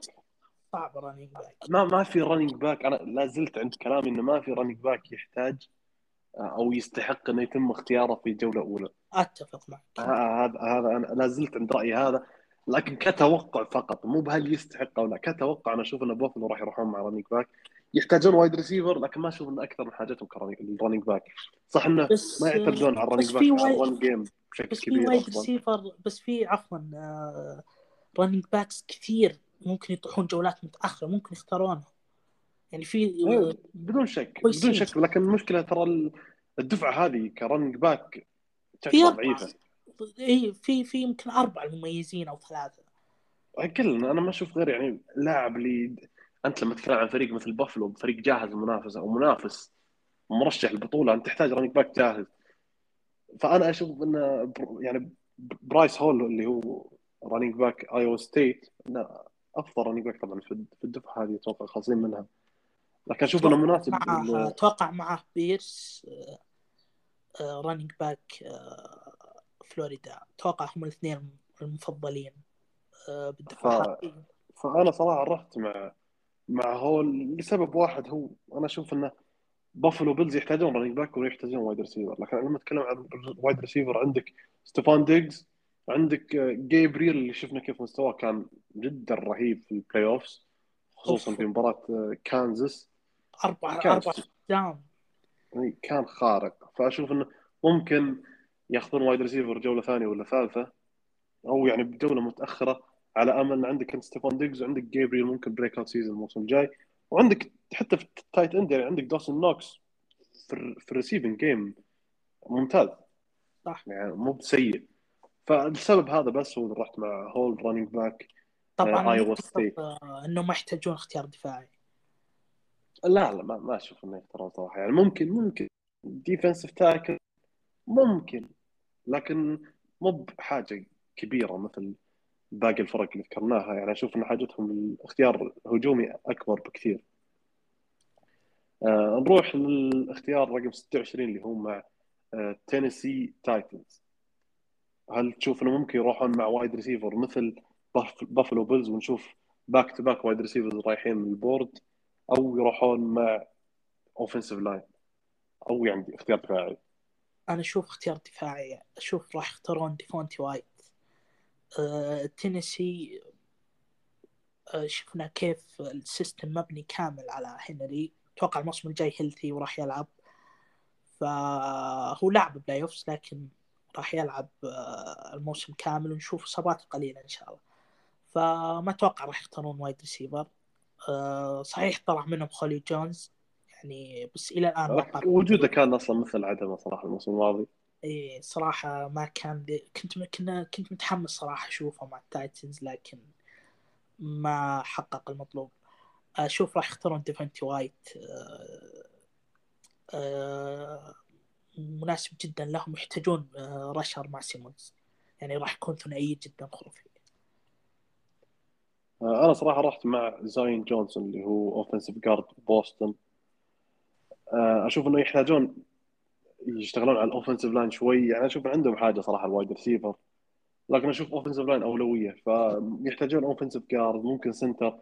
لكن أشوف إذا إذا لاندر بوم راح قبل اختيارهم ما وصل لهم فأشوف إنهم يروحون مع جارد، وأفضل جارد متاح حاليا هو زاين جونز اللي هو زي ما قلت جارد جامعة بوسطن.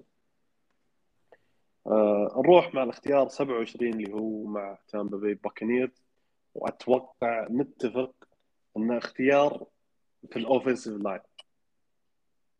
أنا أنا ما حطيت أوفنسيف لاين صراحة، أشوف مشكلتهم أكبر من أوفنسيف لاين يعني صحيح م. عشان بريدي لكن جابوا شاك ماسون بتريد من البات جارد، فما أعتقد راح تكون أولوية إنهم يختارون أوفنسيف لاين. أشوف الموسم الماضي توقع تتفق معي إن الباكس كان هجومه غير عن الموسم اللي قبله، يعني دفاع عفوا دفاع غير عن الموسم اللي قبله، أقل بكثير أقل بكثير عن اللي شفناه الفريق اللي بالسوبر بول ولا إيه. بس لا تنسى الموسم هذاك الفريق دفاع الفريق ترى ما قدم مستوى هذا غير في البلاي اوف، ريجولر سيزون كان عادي صح، بس الموسم هذا لا بالريجولر سيزون ولا بالبلاي اوف.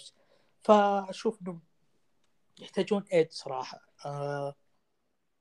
يحتاجون ايد بشكل كبير، وما استبعد يختارون اوفنسيف لاين لكن اتوقع يختارون ايد اللي هو جيرمان جونسون ايد جامعه فلوريدا ستيت. طبعا صراحة اختيار الجيرمان يعني جونسون لأني شفت شفته كثير مع فلوريدا فاشوف جدا مناسب خصوصا تامبا باي فلوريدا، فأتوقع لو يطيح لهم هو تقريبا بيكون أول الجولة الثانية أو بالبطاقة أو أو بالجولة الأولى نهاية الجولة إيه، فأتوقع راح يختارون الباكس. إسلام هو أنا كانت صراحة عندي كاختيار كأولوية الأوفنسيف لاين أشوف تامبا باي وبعدها الديفنسيف ديفنسيف لاين ديفنسيف إيدج. أنا كنت ما بين محتار بين تامبا وبين سنسيناتي إنه واحد منهم راح ياخذ كينيان جرين الجارد جارد تكساس اي اند ام، والآخر أشوف إنه راح ياخذ ترافيس جونز اللي هو ديفنسيف إند جامعة كنتيكت. فبالنهاية أنا صراحة رحت مع كينيان جرين، أشوف مناسب ل لتامبا باي اللي هو جارد تكساس اي اند ام ستة أربعة ثلاثمائة وثلاثة وعشرين باوند، صراحه كان جدا جيد معهم الموسم الماضي ما تابعته صراحه بكثره مثل باقي اللاعبين اللي تكلمنا عنهم في البدايه، يعني مثل لما نتكلم عن في الاوفنسيف لاين مثل اكوانو، مثل تشارلز كروس، مثل حتى تايلر لندربوم مع ايوا في اكثر مباراه كنت تابع له، زاين جونسون مع جامعه بوسطن. يعني ممكن اقل لاعب في الاوفنسيف لاين تابعته وانا حاطه هنا اللي هو كينين كينين جرين، لكن ك ك هايلايتس له وك ريبورتس من سكاوتس ما الى ذلك انه لاعب جدا جيد، واشوف انه مناسب جدا لتامبا باي صراحه. فاذا اذا راح يروحون مع اوفنسيف لاين اشوف ان كيني جرين افضل خيار متاح لهم. اذا مع جهه دفاعيه زي ما انت قلت فاشوف ان ترافيس جونز ممكن ديفنسيف اند جامعه كنتيكت. أه نروح مع الاختيار الثاني لجرين باي باكرز اللي هو في البطاقه ثمانية وعشرين، وانا صراحه رحت مع وايد ريسيفر اخر. يعني في الاختيار الاول كان تريلان بيركس، والله غريب الصراحه كيف وايد ريسيفر اثنين، يعني وايد وايد ريسيفر روم باكرز ضعيف جدا جدا جدا ضعيف، بس يمكن يسوون تريد، ممكن يجيبون لاعب فري ايجنت اي شيء، ما مين ما في مشكله خيار ما في صح براحه. يعني خروج ادمز ليه؟ لكن غير منطقيه اشوف انه اختيارين يكونوا يكونوا وايد ريسيفر، مع اني اتفق معك انه ضعيف جدا الروم عندهم، خروج افضل ريسيفر عندهم حتى فالديز خرج، ف فيعني ما في الا لازارد فقط، فيحتاجون وايد ريسيفر بكل تاكيد. انا صراحه عميل. رحت مع تريلان بيركس في الاختيار الاول ومع جورج بيكنز اللي هو وايد ريسيفر جورجيا في الاختيار الثاني. طبعا بيكنز كان عنده اصابه اللي هي تورن اي سي ال في السبرينج الماضي، ورجع لعب في اخر مباراه من الريجولر سيزون مع جورجيا، واشوف انه بيكون اختيار مناسب لهم هنا اما بيكنز او ممكن يروحون مع جهان دوتسون اللي هو وايد ريسيفر بين ستيت. انت مين تشوف ان الباكرز ممكن ياخذون في اختيار ثاني؟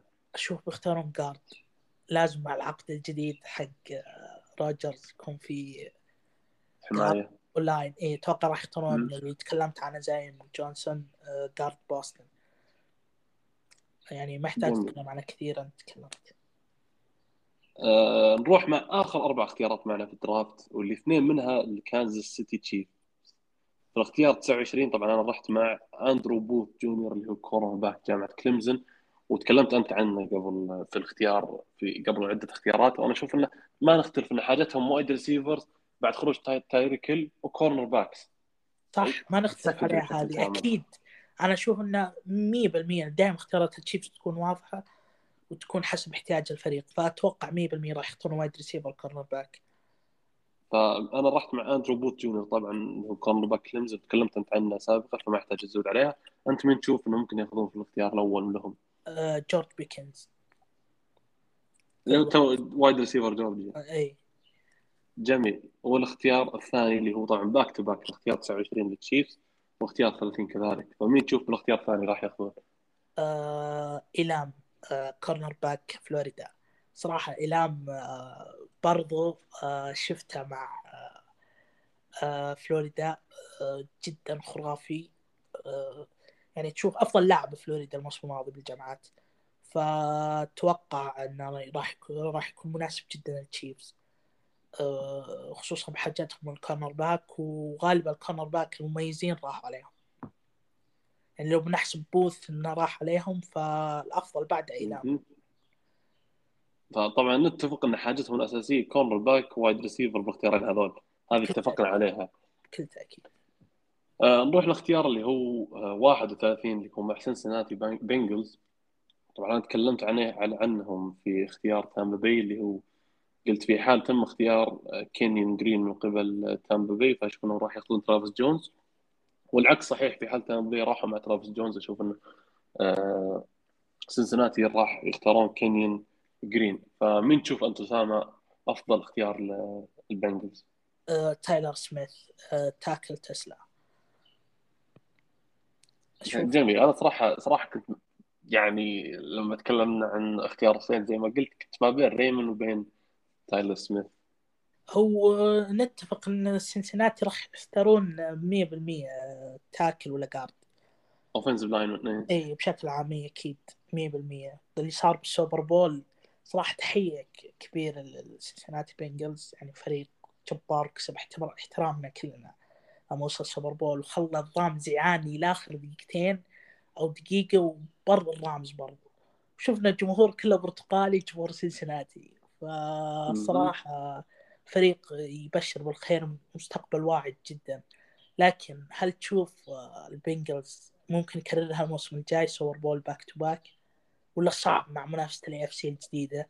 يعني نشوف صعب صراحة، نشوف مرة مرة صعب. يعني أنت لما تشوف تشارجرز أفضل من الموسم الماضي، الريدرز أفضل من الموسم الماضي، برونكوز برونكوز أفضل من الموسم الماضي، صح إنه ممكن تقول يعني تشيفز مع خروج تايريك هيل مع خروج تيرن ماثيو أنه ممكن يأثر، بس إنه باك تو باك صعب صراحة أشوفه.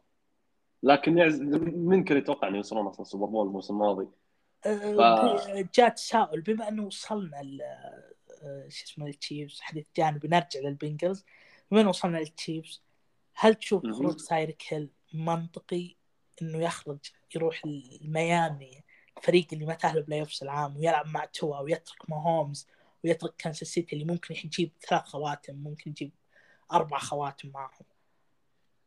اختيار الميامي أنا أشوف إنه عادي منطقي صراحةً، لكن خروجه خروجه هو اللي كان مفاجئ صراحة. خروجه خروجه خروجه إنه يروح الفريق إيه؟ مثلاً لو رايح للرامز، مثلاً لو رايح البافالو، ولو رايح لأي فريق يعني هدفه الوصول سوبر بول، يعني هدفه كل موسم هدفي إني أروح السوبر بول، ما دالاس كوبويز أي فريق آخر جرين باي، فإنك تروح الميامي تترك ماهومز تترك كانساس، يعني صراحة إلى الآن توقع نفس مشكلة ديفونتي آدمز.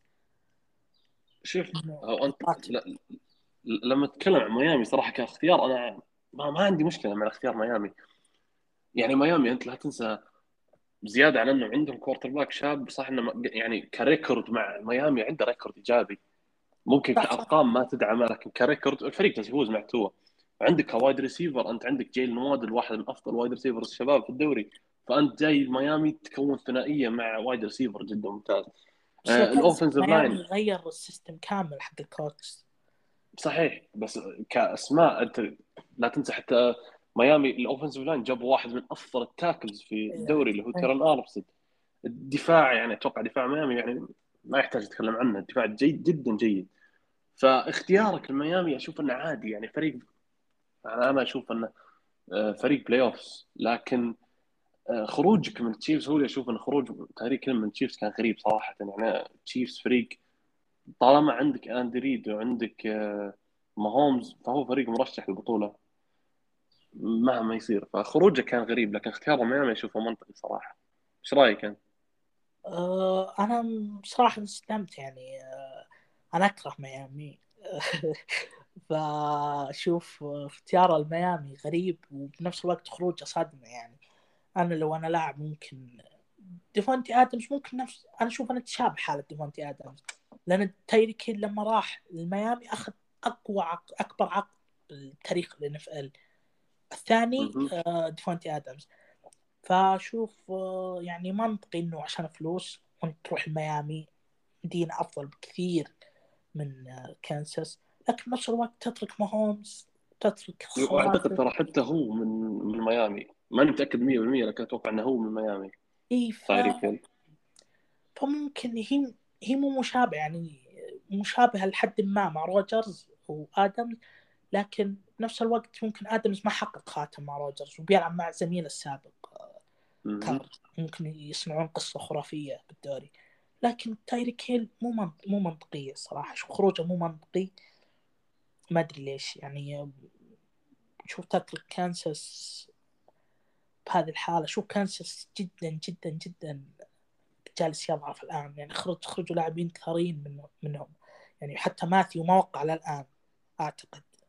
إيه لا لا ماثيو توقع خروجه مضمون. لا تنسى يعني حتى تشيفز من بعد موسم السوبر بول اللي هو حتى في موسم السوبر بول كان دفاعهم ضعيف، لكن من بعده ما شفنا أي تحسن في الدفاع، يعني الفريق مهمش الدفاع، فممكن يعني كتايريك لند شفت أنا ما في تحسن، ما في اي بوادر انه تعرفوا على المشكله اللي هي في الدفاع وحسنوها، لا بالعكس الفريق الحين اصبح اسوء بعد خروجهم خسارتهم تايلر ماثيو.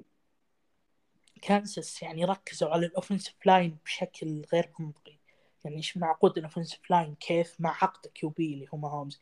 المشكله العام هومز كان ياخذ كثير من الباكيت، يعني ما كان يحتاج اوفنسيف لاين لهالدرجه حمايه اللي هي بعد مباراه السوبر بول.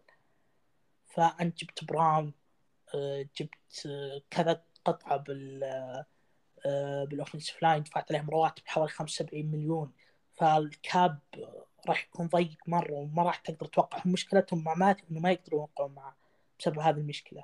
فنشوف دايم ما هومز ينقص راتبه، يحاول ينقص راتبه او شيء زي كذا. فحتى خروج هيل ما كانوا يقدرون يدفعون له مية وخمسين مليون، اتوقع مية وأربعين مليون لا. فلما شاف فلوس ميامي اكيد نفس الوقت غير منطقي، شو غير منطقي تترك هومز.